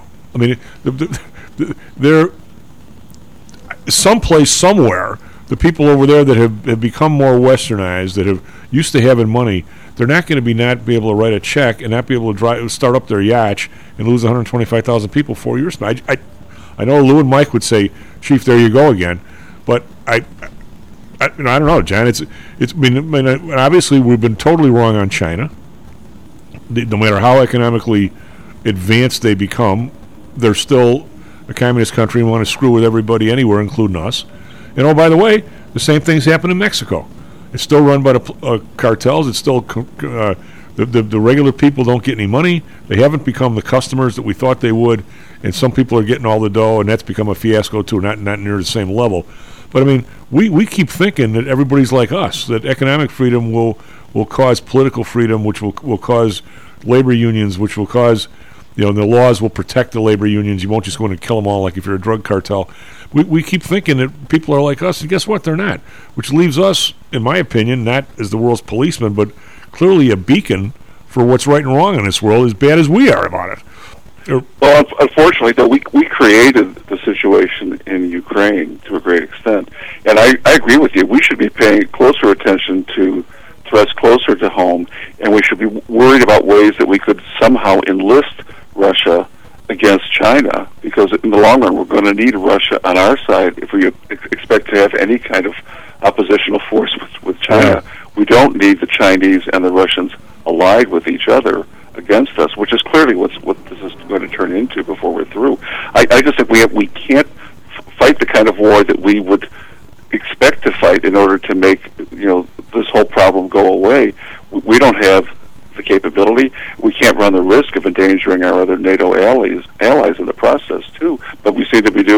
way. Well, I mean, I, I you draw to some of these conclusions. I mean, I actually read some. One of the listeners sent me something, and it had to do with, uh, you know, our place in the world and so forth. And I forget who the hell wrote it. I, I, you, you know, I'm. I remember all the substance. I forget where the hell I got it, which is bad. But it had to do with every single time the world is small, smaller than it used to be. But every time we we, we kept thinking that we were going to be able to avoid this stuff, if we'd have got into World War One earlier and said, you know, this is going to be our fight, maybe everybody would have lost a lot, lot less people. If we would have said to Hitler, hey, stop, after after Czechoslovakia, we, we were we were isolationists, isolationists, and all of a sudden we didn't care what Japan did, didn't care what Japan did, and all of a sudden we cared. You know, when we, when we became the next, if we'd have done that ten years earlier, how many less people could we have? I mean, you know, th- there's all these questions. To, to I mean, wh- what would happen if these guys, you know, if there was no help in Ukraine? All right, and what makes anybody think that every other territory left wouldn't wouldn't be the next on his agenda? What what what gives anybody the thought that Putin would be just be happy at Ukraine and say, I got that one, I'm stopping? It's like Hitler saying, give me the, you know, the, the Danzig corridor and I'm stopping. I mean, why would you li- listen to this guy any more than you would the other guy? So all of a sudden, and then all of a sudden, it's someday, somewhere, every time they, they do something, they get stronger. And now, you know, who's to say that if it was five years from now, now now we really, really have a problem? I mean, it seems like every time something like this has happened in the last two hundred years, that's what's happened, right? Except you know, the, the difference from my standpoint, Tom, is that Putin didn't have any extraterritorial ambitions outside Ukraine. How do you know? He hadn't seen Ukraine as being gradually becoming a Western opposed opposed to the Soviet to the former Soviet Union, as a, as opposed to just being a kind of buffer state. If there'd be nothing to buffer against, we wouldn't be having this this mess that we've what, got. What, what, I really think we instigated it, and I don't think Putin had ambitions beyond Ukraine. But now we may push him. We may push him to a point where he, he feels he has to. But but why are we why are we pushing this? Is because what I don't we end know. up we end up at being. I guess what I'm saying is, you, now you're doing the same thing I'm doing. Lou says don't do. You're, you're, you're putting yourself in his mind. Oh, he only wants Ukraine. He's going to stop. Well, okay, Hitler only wanted the Danzig. Well, he, wouldn't, he wouldn't have invaded Ukraine if he hadn't thought that we were we were pushing it into an oppositional position. Uh, again, you're, you're, again, nobody. I just think he, he he wants the old Soviet Union back, and who knows? If he, but even if he wants that, I don't know the man. How do I know he wants that so he can be even more? Maybe he wants Poland again. I I don't know. Hey, well, well I, I fear we're raising the stakes now, where we will make it seem that he can't be satisfied with just securing Ukraine within his control. And if, if that's what we're pushing by being in there at all, then we're the stupid ones. Hey, you know, I got I got something here for you. Let's change. I want to ask you about where your feeling is, and uh, if the economy continues or starts to really run down, when is that going to impact the market and so forth? But I got something here. Uh, somebody wrote this. This is an interesting question, because the reason why. You've met you've met my buddy John Lee, right? And he's been on the show. Yeah. Um, you know, and, and John lived in well, he's still he's just kept moving out of Singapore. Um, would would say that in so many ways, in a, in a total a total how's this for an English professor? Correct me here. A total total totalitarian totalitarian regime. Say that ten times fast. Uh, how much freer you were in a lot of ways in your day to day life, because you know you don't have to worry about muggers. You don't have to worry about kids could take the bus at ten o'clock at night, and it would have thought of anybody messing with your kids would never happen. But here's an interesting question here at this Quora Digest, and I'm just going to go through a few of them here. I mean, and you would, I'd love your opinion. I don't know if Mike's listening. Here's a guy. The question is, can anybody who lived under Saddam Hussein's regime and who still lives in Iraq compare the differences between then and now? That's a that's a fantastic question, I think. And uh, so here's a guy writes back. It goes, he goes. First of all, let me state some facts. Saddam era, speaking of nineteen ninety-one to two thousand three, and then post-two thousand three. And here's what the guy says about Saddam's era.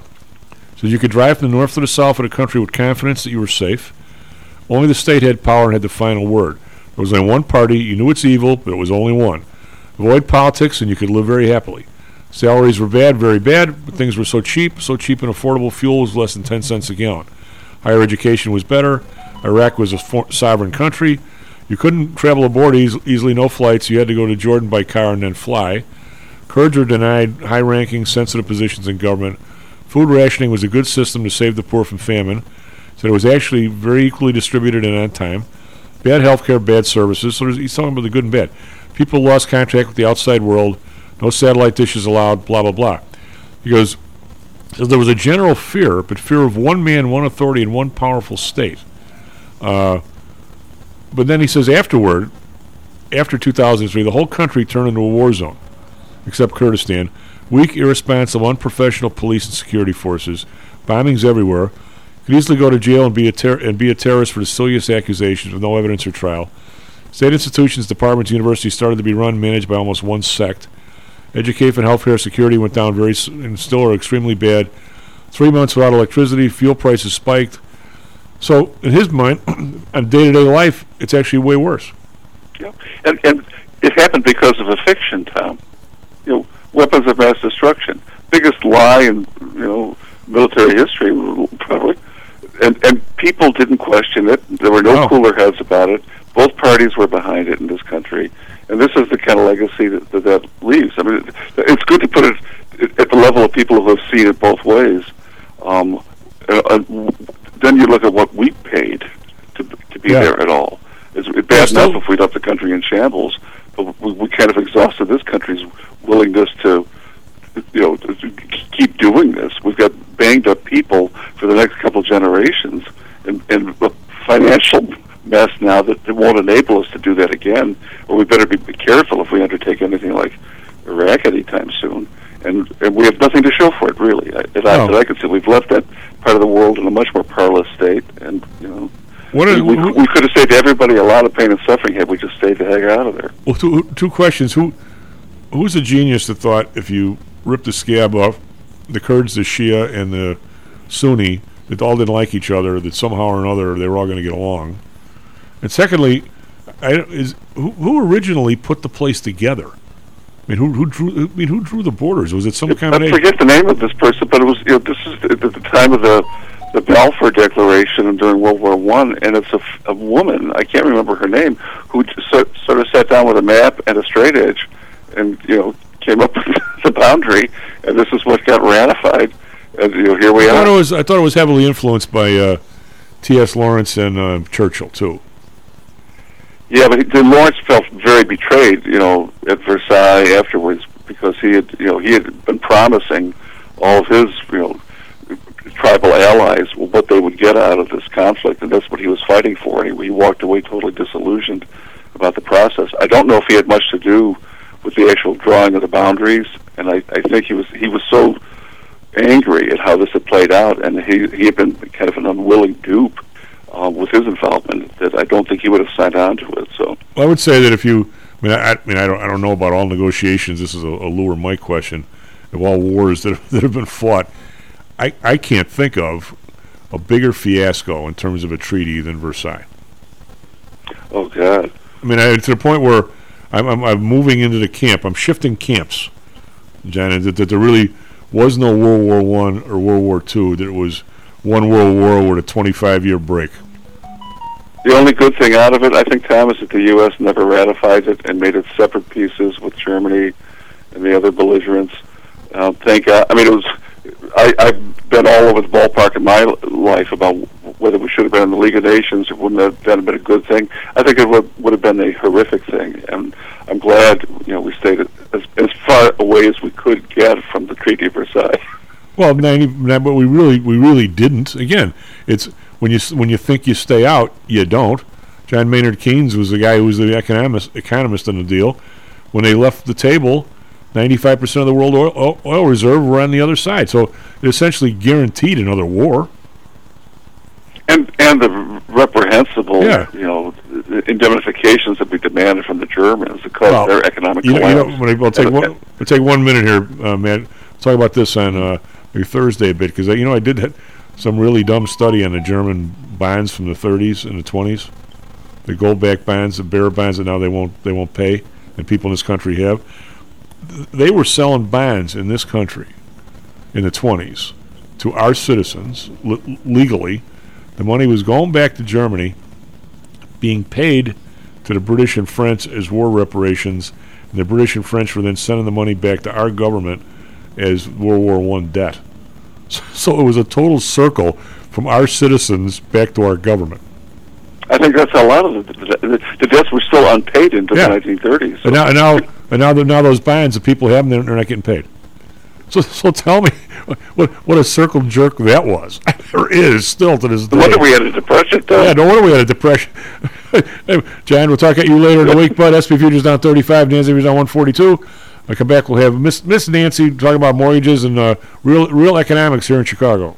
How much confidence do you have that your investments will make you wealthy? Do you truly know the odds? Welcome to Luckbox, the control freak's guide to life, money, and probability. Luckbox shows you how to factor in the likelihood of success before you commit to an investment or any other life decision. Your brain is smarter than your gut, and that's why you owe it to yourself to read Luckbox. We've made it easy because Luckbox is free for one year at luckbox magazine dot com slash jocks. Each new issue dives deep into the current investing climate, separates the signal from the noise with timely, actionable trading ideas, and equips you with savvy investing tactics you don't already know, all while exploring how to live your best life through music, spirits, food, sports, travel, fitness, and a whole lot more. Luckbox is the essential magazine for proactive investors who are hell-bent on controlling their financial futures. It's for overachievers and alpha types who don't buy into Wall Street's investment gurus. It's for mavericks who believe in life, luxury, and the pursuit of happiness. It's for you! Smart investors don't bet on possibilities, they play the probabilities. Luckbox is seven dollars and ninety-nine cents on newsstands, but you can subscribe for ten free digital issues at luckbox magazine dot com slash jocks. Don't rely on luck. Get Luckbox at luckbox magazine dot com slash jocks. Hello, this is Tom Howe, the Chief. We've talked a lot on the show about risk and suitability, about how your portfolio should match your age, income, and risk appetite. It's been hard for investors to maintain that suitability in the last several years due to a Fed strategy that has driven interest rates to virtually zero. You may have even heard that the Fed was trying to drive conservative investors to a riskier portfolio on purpose, for whatever reason. I'm sure you are aware of investors that took some increased risk, such as longer-term fixed-income securities, and are now unhappy with that choice. At P T I, we've always stressed total portfolio risk awareness and tried to minimize chasing returns in a tough environment. Well, now it looks like maybe interest rates are moving more towards historical levels. Everyone needs to be aware of what that continued movement might do to your portfolio, both good and bad. We also have a stock market that seems to have stalled, at least for the short term. I think it's time for everyone to take a serious look at their goals, their risks, and their portfolios. Do they match? If not, we can help. We have a signature protected index program. We have ways to hedge against interest risk. We can make that portfolio right for you again. Go to P T I securities dot com or call us right now. The market can change very rapidly. That's P T I securities dot com. Hi, I'm Audrey Johnson, an owner of Home Source Realty and a frequent contributor to Stocks and Jocks. If you're nervous about the stock market and considering diversification, or are looking for a rate of return way better than your bank's, consider adding rental properties to your portfolio. Whether it's a condo, single-family, or multi-unit building, I can help you select a property that meets your financial needs. Call or text me at seven oh eight, three four nine, three four five six, that's seven oh eight, three four nine, three four five six, or visit my website at my home source realty dot com. That's my home source realty dot com. Stocks, jocks, stocks and jocks, stocks and jocks. You are out of control. Right here, right now, right here, right now, right now.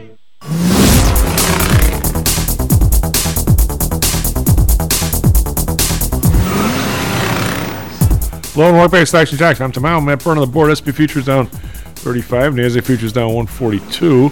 So we're uh, heading south here this morning, at least so far. We have uh, been rallying as the days go. Day goes on in the last couple of weeks. We'll see if that continues today. Uh, Dow is down uh, one seventy-nine. Everything's down on the Dow except for uh, Merck is up nineteen cents. We got Microsoft down three eighty-five. Uh, just looking at the big ones. Amgen down a buck ninety-nine. We've got Goldman Sachs down a two. No, nothing crazy. Just uh, Microsoft's probably the biggest, the biggest loser, down a one and a half percent. The rest of them are. Well, I guess we got Intel down again, forty-five cents, one sixty. I still. The most amazing things is how all these chip companies are going down, even though everybody's paying up for the chips. It's, it's just a crazy world we're in, I guess, there. Uh, anyway, over in uh, Europe, we've got DAX down sixty-five point four percent, FTSE up one, call that flat, Kek around on thirty-five point five percent. So down, but just a little bit over there. As a way of review, on last Friday, uh, Dow was up twenty-eight, S and P down ten, Nas- I'm sorry, up ten, NASDAQ up one oh nine, but what was significant about Friday is we were way up, and then that all fell apart almost to even, except for the NASDAQ, really in the last ten minutes.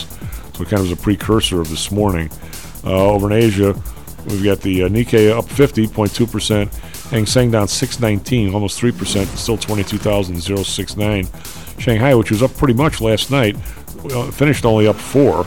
uh, which is zero point one percent, so they had been up a lot more. Uh, we've got bonds up five basis points, three point five six.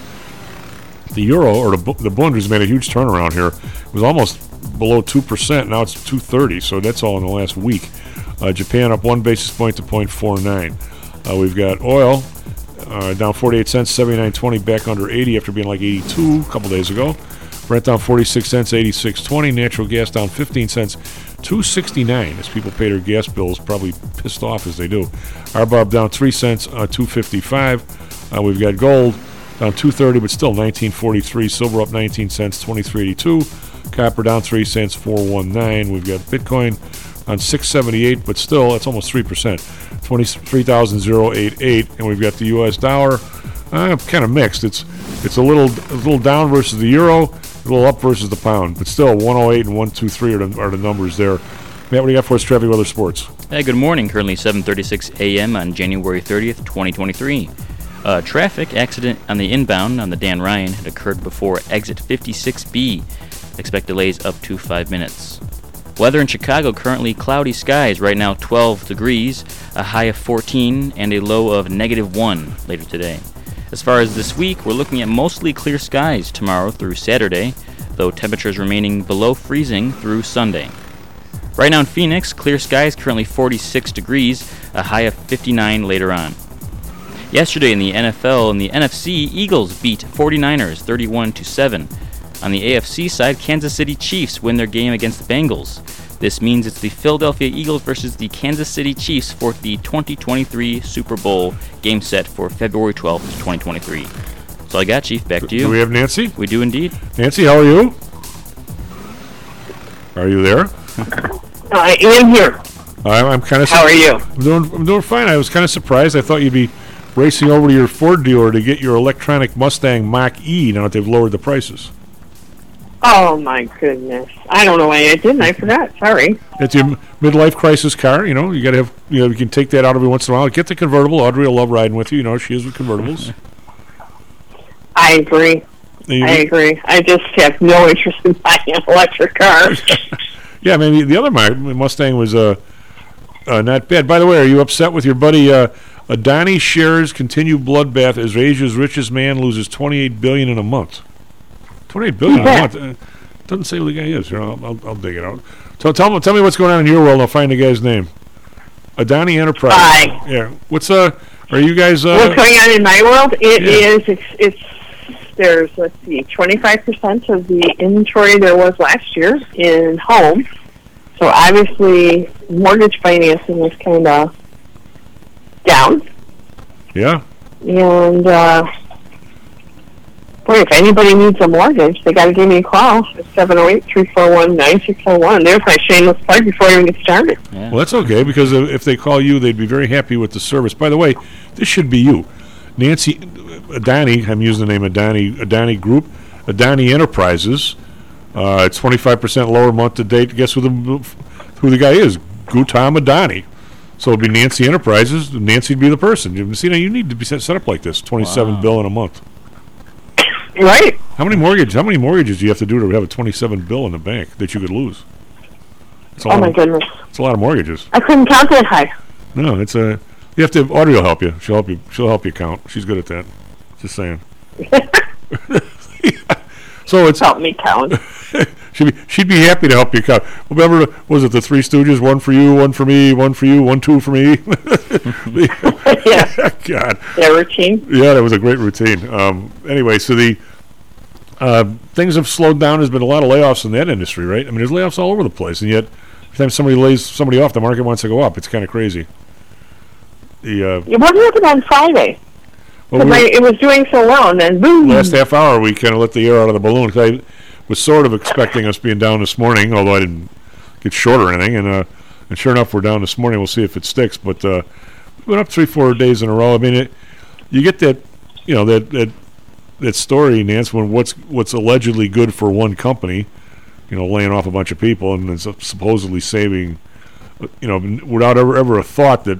Might, those people might have been working on your new product or something. I mean, every, right? They're laying off their own customers. Yes, yeah. yes. You know, so you don't you don't really know. I mean, some some companies obviously got way too big, and now even even in the Twitter, you know, the the, the the Tesla guy, uh, Musk's place.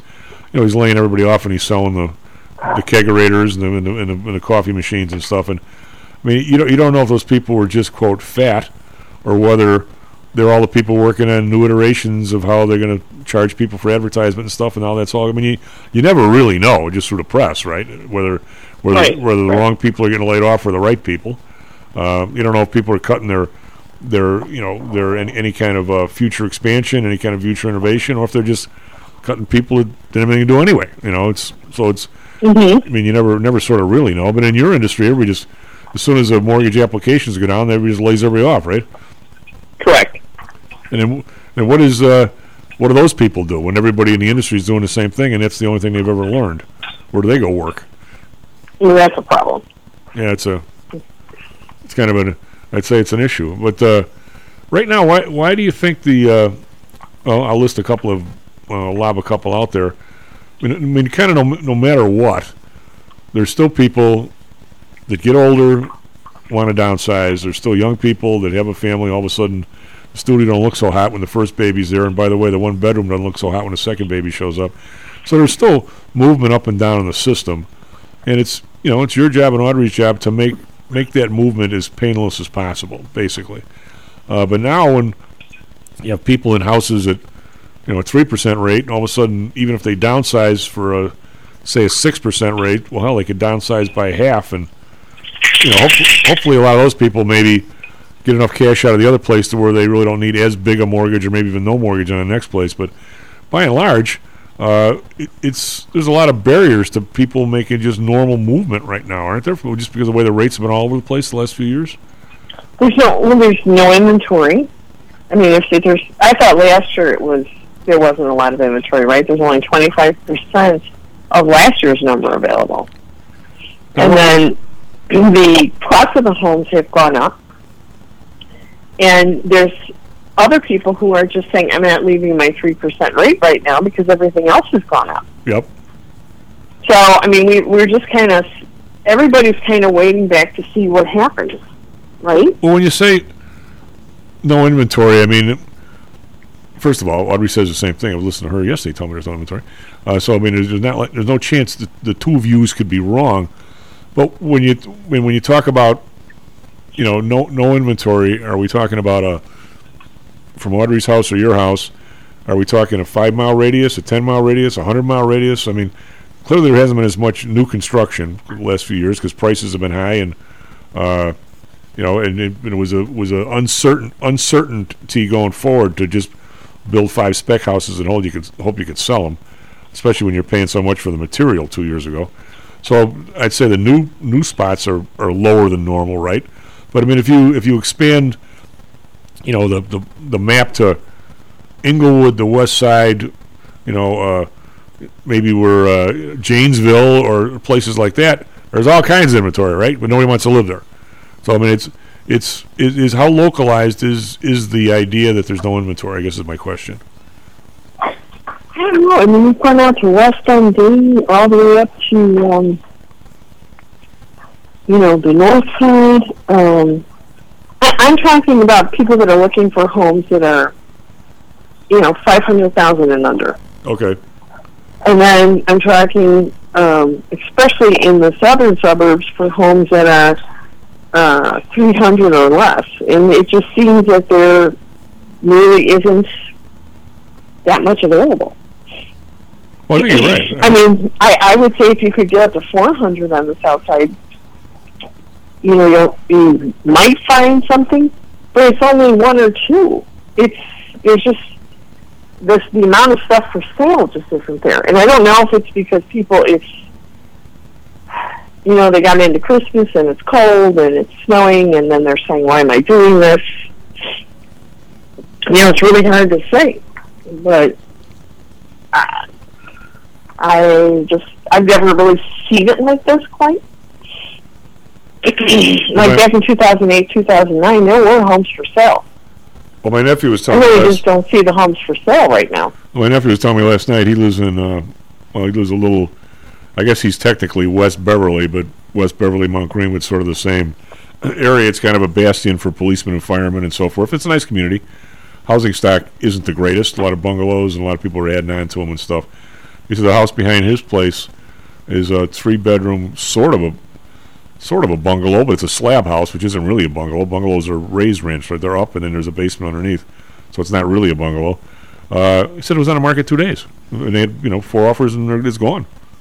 You know what I mean? Because it's right. You know, three kind of small bedrooms, maybe a bath and have. They do have a nice yard, or a three-season room. He goes, that's it. And I just wanted to live in that neighborhood and just grabbed it. I mean, uh, you know, it's it's livable, and uh, he said, but it's, you know, wouldn't be anything, wouldn't be your dream home, but uh, but it's in the right area. And if you're a, a young cop with a wife and a baby, I mean, that's you're, you're probably happy as a clam to get the place, right? Right, and that's that's what I'm seeing. I mean, there's um, I know a lot of people that live in exactly the area you're speaking of. West Beverly is actually east of Western, and then Mount Greenwood comes in and touches into that, along with Evergreen Park. Actually, West Beverly is west of Western, hence the name West. Oh, Saint John. Saint, Saint John. The people that live east of Western tell me that's West Beverly too. No, that's that, that that is Beverly. The, the part that spills I think over. Everybody must want to be in West Beverly. Well, but they added on and put it up, you know, they've yeah. gone up the roof and added straight up and added a whole new house, a whole new level above the level they had. And they, they love it. And people that live there love it. They don't want to leave. No. Ever. Well, it's it's the, and, and a lot of people are moving back into the area. And, and, and it, the reason why is the school I went to, Saint John Fisher, and, and east of there, over in Beverly, you got, uh, what is it, Saint Barnabas and Saint um, and Christ the King. Well, those are mm-hmm. places where the kids are very safe, walking to school, going home for lunch, and uh, you know, and there's a couple of good public schools there too. It's it's it's growing up the way people felt that they grew up, and that's why they turned into pretty good people. You know, whether they're right or wrong, who knows? But you, you don't have to drive the kids every single place. The kids don't have to get on the bus in the morning. It's a whole. It's a program that they feel is is healthy for for for kids to grow up. And now whether it is that is correct. And uh, so you're, the people are pouring back in there. Even even like people can afford to live someplace a hell of a lot nicer. Hence the all the bungalows now have a second story on them and something like that. But uh, yeah, and Saint Christina, they're tearing them down and they're yeah. keeping the footprint. And they're building, uh, one is more beautiful than the next. Yep. I can't believe, I mean, I can't believe how nice it looks. It makes me want to move back.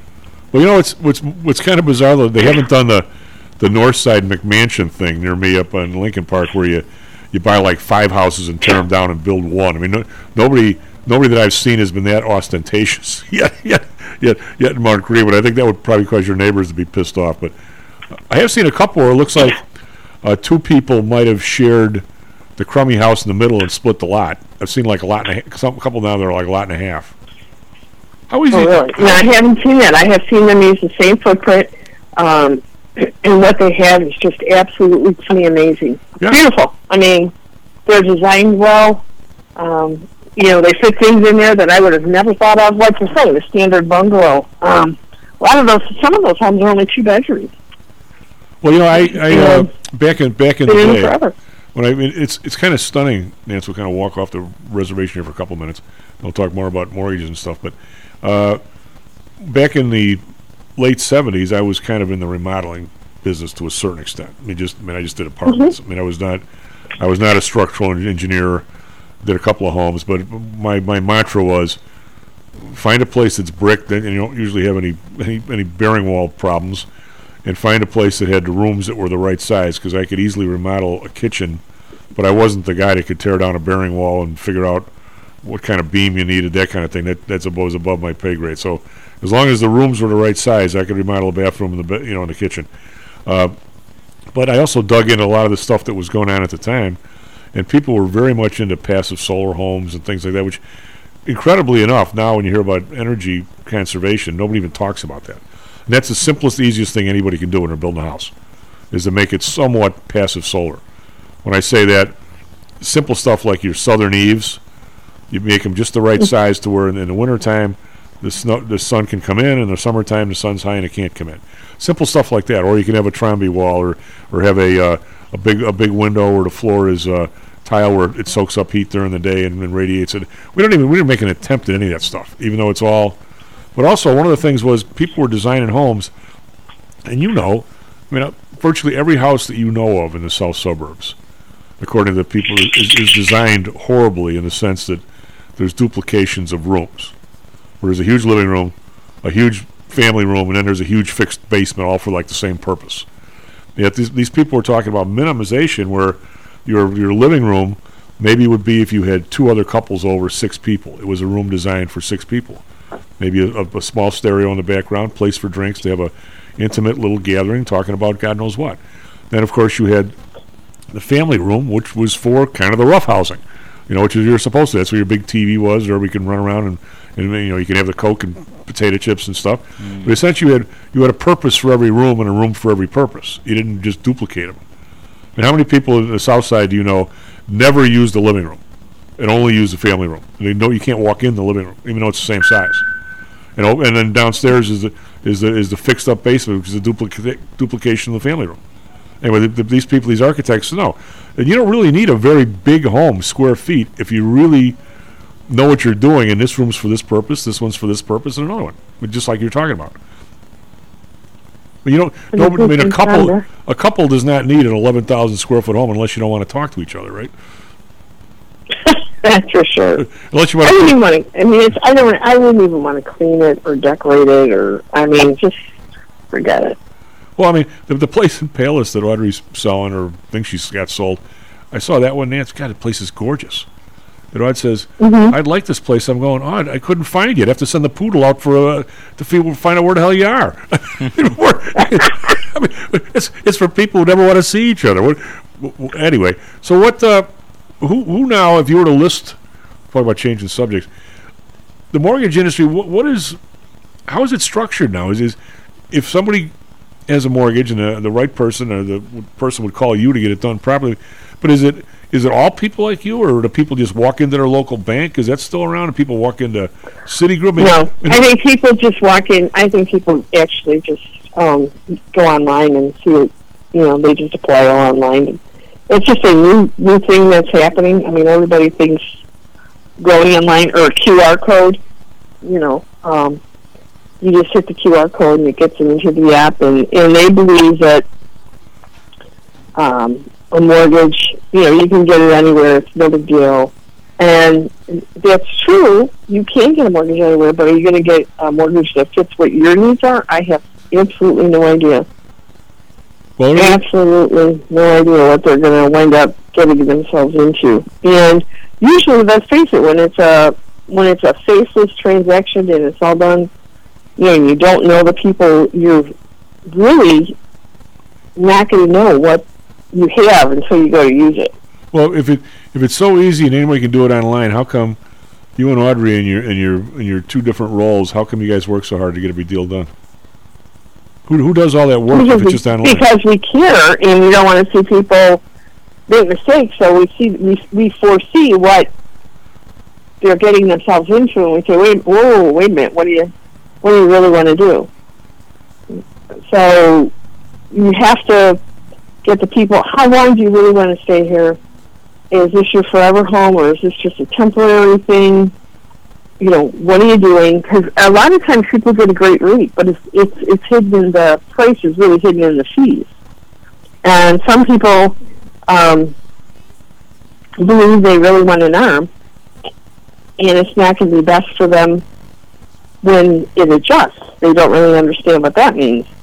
Um, they could get a better deal um, if we could find out, you know, if we can get their credit score up, or we could get it fixed. And sometimes that doesn't take all that long to do. So there's a lot of prep work that we put into it. I do a lot of prep work to figure out what's the best, what is the, what are the needs that they really have.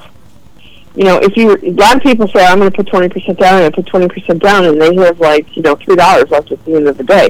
That's not the way to go into a home. No, especially because something's going to go wrong there, especially if you never owned a home. Right. You don't realize something's going to break. Right. So I show them, like, what it would be if they got um, P M I. And, and um, sometimes people don't realize this, but if you would just put nineteen percent down and get a small amount of P M I, let's say it's thirteen dollars a month, you might get a much better rate. Does anybody ever, does P M I ever pay off? Yes. It, well, it, it does. on a conventional loan, on an F H A loan, they've got it going, I think, for at least a minimum of ten years because the fund is broke. So I don't really rec- I, I look at it both ways. I look at what somebody would get if they went F H A, and then, because obviously their rates are lower, but like people will say, oh, I got a, I got a, uh, I have a family member who said to me, oh, I've got, my rate for my house is four percent. And I said, and that's F H A, so your rate is really five point eight five percent. Really? And they looked at me and said, what the heck does that mean? And I said, they charge you um, one point seven five up front, which you already pay, and now they've got zero point eight five, so I said, you're really at four point eight five, and when you average it all out, you're paying like five point eight seven percent. I mean, you'd be better off if you just got out of it. And he just looked at me like, what? And oh, I, yeah. So I showed him where the four point eight five was, and he was like, oh, they didn't tell me that. See, there's just so many things people don't understand. And when I do a loan, you're, you're not going to walk away not understanding. That's one thing you're not going to do. Well, Nancy, I'm going to explain it from every end to the other. Well, but everybody who looks at you thinks you're a spring chicken.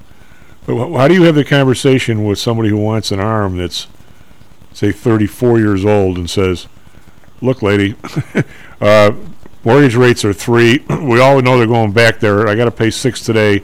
Give me an arm, because in two years it'll be back down to three, and I'll be fat and happy. How do you? How do you? I, how do you even have I that? I just said that yesterday. I said, let me well, look into this and let me get back to you. Well, they're going to say, let me look into it. You and I might say, you're fully informed. You can do it, but I want to make sure you're fully informed of, of what your decision is. And you and I might say six percent's about. It's, it's that's the usual rate. Get used to it. But that, you know, that, right? But they do not believe. And the guy said to me yesterday, for sure, it's predicted through this person and that person and da da da da. That rates are going back into three. So I really feel I could get an arm. Well, and I said, okay, just let me look into it, because what you're doing is is quite bizarre. Um, in other words, it's a fifty-unit building. It's um. I think out of the fifty units, eighteen are owned by the builder and rented out. So, you know, if you were if you were a better marketer, you would say, the man wants a suit, blue suit, let's put on the blue light. Right.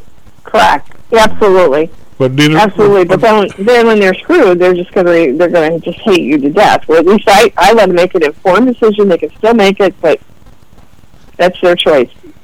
I did tell you that they're not walking into a blind. I did tell you that my, my when you learn this the wrong way, it always sits with you. I did tell you that when uh, we my partner Robin and I, because she was the assistant treasurer at Pullman, we had a place up on uh, we were remodeling, we never moved in it or anything. Beautiful courtyard apartment up somewhere right near the lakefront. You get you get you get off at Wrigley and you walk toward the lake. It was on one of those streets, and uh, we didn't get a mortgage on this place because she was a, a big enough schmo to get us a bridge loan, an adjustable bridge loan. Mm-hmm. I think we closed on the place in, in September at eight point five percent, and I, we sold it, uh, made money on the on the place. We sold it next March or April, and our rate had gone from eight point five or eight to fourteen. It didn't go the, the right way. It went the wrong way to the extent of like six percent. So I think we made seven or eight grand on the place, which is exactly kind of what I had figured. And we came, we broke even because we had to pay all that in interest. Nance, I was never so happy to break even anything in my life. When the guy said, well, "I'll take it," and we, I was able to pay off my credit cards, which of course I had bought the the uh, wood and stuff on and plasterboard. I was able to pay everybody off in one day and be flat, minus my time for five months. I was I was the happiest man on earth. But it went from eight percent to fourteen in, in a, a nanosecond. It seemed.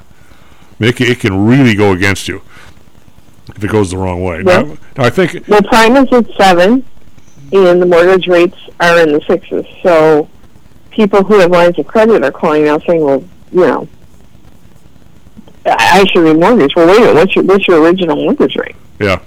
Well, it's at it's at you know two point seven five. Well, then you can't take this bulk. You have to remortgage the whole thing, and they're like, "Well, I just want to get a second mortgage." Yeah, yeah, yeah. Because that's just not the way it works. So you're getting a lot of.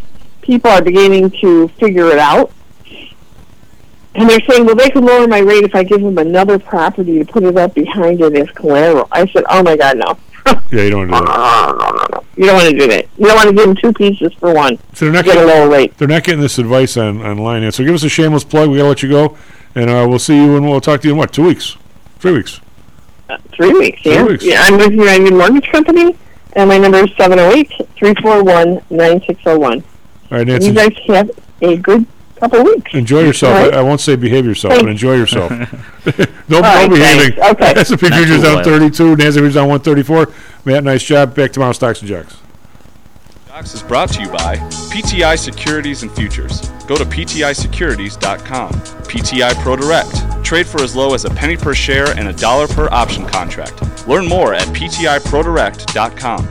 Nadex. Offering an intuitive way to trade the financial markets. Visit Nadex dot com. Home Source Realty. Call Audrey Johnson at seven oh eight, three four nine, three four five six. Hamzy Analytics. Listen to Fari Hamzy every other Thursday and visit Hamzy Analytics dot com. ChiroMed. Back or neck pain? Schedule a complimentary consultation by calling seven oh eight, four oh three, two seven two seven. Dax Research. Tune in for David Andelman's technical analysis on Mondays and Thursdays and call one eight hundred, eight two one, four nine six eight. Hey, guys. What's up, G? Want to go to Tchotchke's? Get some coffee? Oh, it's a little early. I mean, I got to get out of here. I think I'm going to lose it. Uh-oh. Sounds like somebody's got a case of the Mondays.